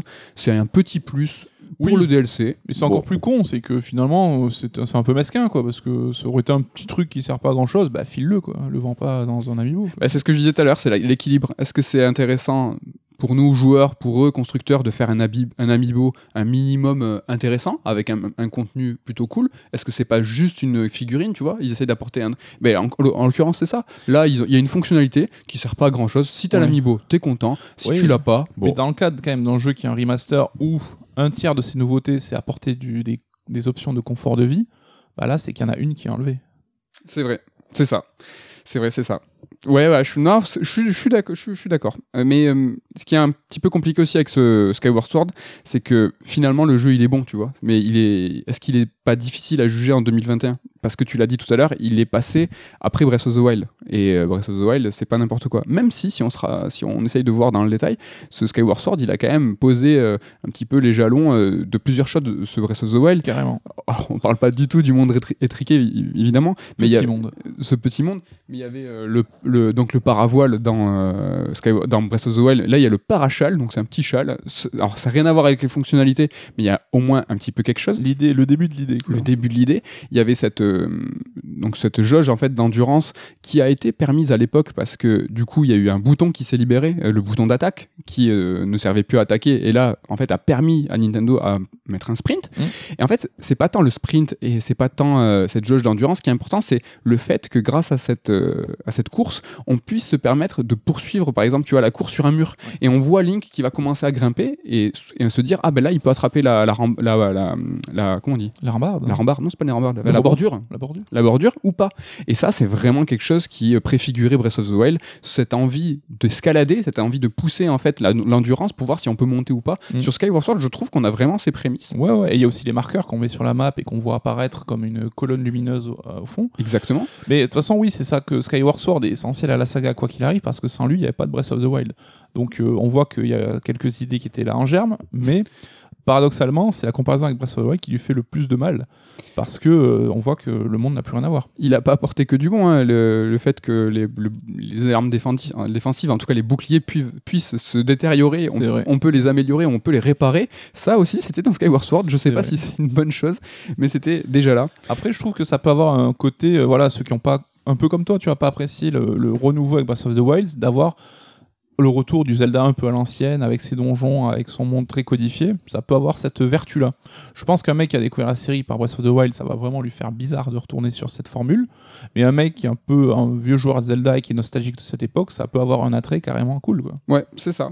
L'idée, en tout cas, euh, ce que je pense qu'il faut retenir, c'est ce Skyward Sword en 2021, qu'est-ce qu'il a à nous dire? Est-ce que ce portage, il a quelque chose à nous raconter? Ce portage, il faut savoir qu'il a été euh, sous-traité, hein, il a été fait par euh, Tantalus, c'est une boîte qui est basée à Melbourne, hein, c'est des experts du portage et notamment du portage Nintendo. hein. Ils ont fait par exemple le Mass Effect 3 sur Wii U en 2013, le Deus Ex, Deus Ex Human Revolution Director's Cut Sur Wii U, on en parlait. Ils ont fait euh, le Twilight Princess HD, ils ont fait les deux Sonic Mania, monsieur, sur Switch, et en l'occurrence le Skyward Sword HD sur Switch, donc c'est deux boîtes australiennes. Tantalus. Tantalus. Hommage à FF9 peut-être, je ne sais pas. Euh, ouais, peut-être. Ouais, peut-être, sûrement. Mais est-ce que c'est pas finalement, tu dis qu'est-ce qu'il a à nous raconter Bah, Est-ce que c'est pas un témoignage vivant que le motion gaming c'était une parenthèse du jeu vidéo qui ne doit plus revenir en fait? C'est ça. Ouais, franchement, euh, Sans après. vouloir être trop. Euh... péremptoire, mais- Ouais. Non, mais euh, c'est une question aussi de, de- de- d'affection. Est-ce qu'il y a des, je pense qu'il y a des, il y a des joueurs qui adorent le, le motion gaming. Moi, je sais que je peux pas le voir en peinture. T'en as vu beaucoup? Non, je sais Je pas. dis pas, tu vois, je, je distingue le motion gaming, genre Wii Sport et tout, ça même, tu vois, ils sortent un Wii Sport compile HD sur Switch, limite je serais content, parce que là ça marchait bien. Mais du motion gaming complexe dans un jeu de grande envergure, je pense que c'est là, ça marche pas quoi. Ouais, Et j'ai vu personne se dire, putain, le retour du motion gaming dans Zelda, ça m'avait manqué. c'est vrai. Personne. Ouais, c'est vrai. C'est un constat qui est euh, j'abonde à 2000% sur le motion gaming, mais si on avait, tu vois, peut-être un jugement à porter sur ce, ce portage, est-ce qu'on ne doit pas aussi se demander si finalement c'est pas un portage raté? Ben, J'ai l'impression que Tantalus, tous les efforts qu'ils ont pu faire, ils- Enfin, ça, ça fonctionne pas, mais c'est pas de leur faute. J'ai vraiment l'impression qu'ils ont leur, le- le- leur objectif et leur mission, c'était faire rentrer un rond dans un carré, parce que ça fonctionne pas. Le jeu, il a pas été imaginé pour jouer à la manette. Les sensations, elles sont, elles sont pas propres ça, c'est l'inverse du Nintendo. Nintendo, tout fonctionne tout de suite. On sait que si ça marche pas, c'est euh, c'est que c'est notre faute. On n'a pas imaginé, euh, la, par exemple, la, la- la résolution d'une énigme telle qu'elle doit être. Mm. Et à plusieurs reprises dans, Sky- dans Skyward Sword, c'était c'était pas ma faute. Ça fonctionnait pas, mais c'était pas ma faute, tu vois. Le motion gaming ne marchait pas. Ou moi, en fait, à la manette, j'ai fait une, une manipulation, certes une fausse manipulation, mais qui était, tu vois, engendrée par une- un contrôle de la caméra Mm. complètement poussif. Ça, c'est pas Nintendo. Et en fait, ils y pouvaient rien. Le portage était presque d'emblée, euh, tu vois, faussé. quoi. Enfin, en je tout cas, une petite analogie qui concerne Nintendo, c'est Star Fox Zero, qui est un mauvais jeu à mon sens vraiment, mais c'est pas la faute de Platinum parce qu'on leur a donné un cahier des charges qui était intenable et ils ont fait ce qu'ils ont pu pour faire développer autour. Et du exactement. moment que tu avais ce cahier des charges à la base, ben, le projet était mort dans l'œuf. Et là, c'est la même chose quoi. Et je vais faire un big up à Damien parce que là, je vais vous parler d'une analogie que je que, que j'ai développée pour lui parler de Sky et de mon de, de ma façon de mon ressenti sur Sky, c'est que là, en fait, sur Skyward Sword, à la fin, je pense qu'au bout de 20 heures de jeu, peut-être que tu vas avoir, en tout cas à la manette, un contrôle plus ou moins euh, maîtrisé. Néanmoins, c'est comme si tu prenais un vélo cassé et que tu commençais à faire du vélo sur un vélo cassé. Au bout de quelques semaines ou de quelques jours, tu vas finalement réussir à faire de ton vélo cassé. Mais à la base, ton vélo, il est pété. Mm. Quand tu vas passer sur un vélo normal, tu vas halluciner, tu vas faire Attends, mais c'est ça. Là, c'est exactement la même chose. On se retrouve avec un vélo qui est cassé, on, on se force à aller, tout, à aller droit malgré en fait notre structure qui, qui, qui est pas, qui est- qui est pas fonctionnelle. Mais euh, peut-être que avec un petit peu d'ambition, un petit peu de ténacité, on, on y arrivera. Bon, on s'adapte à tout, hein, j'ai envie de dire. hein. Donc, Ouais, euh, c'est ça. que d'allégories, que de métaphores, dis donc, euh, on va On- vous manquer pendant un mois. J'es- je- J'espère. Le dernier truc, c'est qu'est-ce que représente ce Skyward Sword en 2021 Est-ce qu'on l'a dit, hein, est-ce que c'est un bon portage? Qu'est-ce qu'il a à nous dire? Le truc, c'est que j'ai l'impression que ce Skyward Sword, c'est le dernier représentant des Zelda à l'ancienne. On l'a dit tout à l'heure, Breath of the Wild est passé depuis. Sauf qu'il y a 10 ans, en fait, ce Skyward Sword, c'était un peu une déception. Et finalement, cette formule de Zelda à l'ancienne, elle s'éteint sur une déception. Et aujourd'hui, quand, on rejoue à Skyward Sword en 2021 en HD, ben, on retrouve ce souvenir de l'époque, le souvenir qu'on gardait de cette déception. Alors que finalement, tu vois, le jeu, il est bon. C'est juste que c'est la déception de l'époque qui est soulignée, qui revient. Et elle nous revient encore plus fort, hein, parce qu'elle nous revient avec un remaster, et ça nous remet devant les yeux, en fait, euh, cette, euh, cette- ce goût amer en HD. C'est un peu hein, comme si tu retombais sur la photo d'une ex que tu avais oubliée. Tu vois C'est que tu l'as zappé, Mm. et là, être, euh, tu, tu retombes sur ça, ou alors ton ex qui te rappelle sur ton téléphone, et tu vois, il y a son nom qui apparaît, d'un coup, tu fais Oh putain, j'avais zappé ça. eh ben, c'est un peu ça. Et même si ta relation avec ton ex, elle était bien, Ouais, bah a- là, a le tout qui revient à la surface. voilà, tu as parlé de- d'épisode de, l'analogie, on n'arrête pas. Ben là, c'est un peu ça. C'est que ce que Sky- Skyward Sword, même s'il a tapé des bonnes notes hein, à l'époque, hein, vraiment. euh, Oui, mais encore une fois, comme tu dis, le, le syndrome du bon élève, ça reste un très bon jeu. ouais. Moi, j'ai un peu imaginé euh, avant la sortie de Skyward Sword, est-ce qu'il va est-ce qu'il allait avoir euh, le syndrome de Nier en fait, Nier premier du nom, euh, Gestalt et réplicante et tout. Le fait que quand Nier est sorti, il y a beaucoup de gens qui sont passés à côté, euh, que ce soit des joueurs ou des testeurs, on est passé à côté.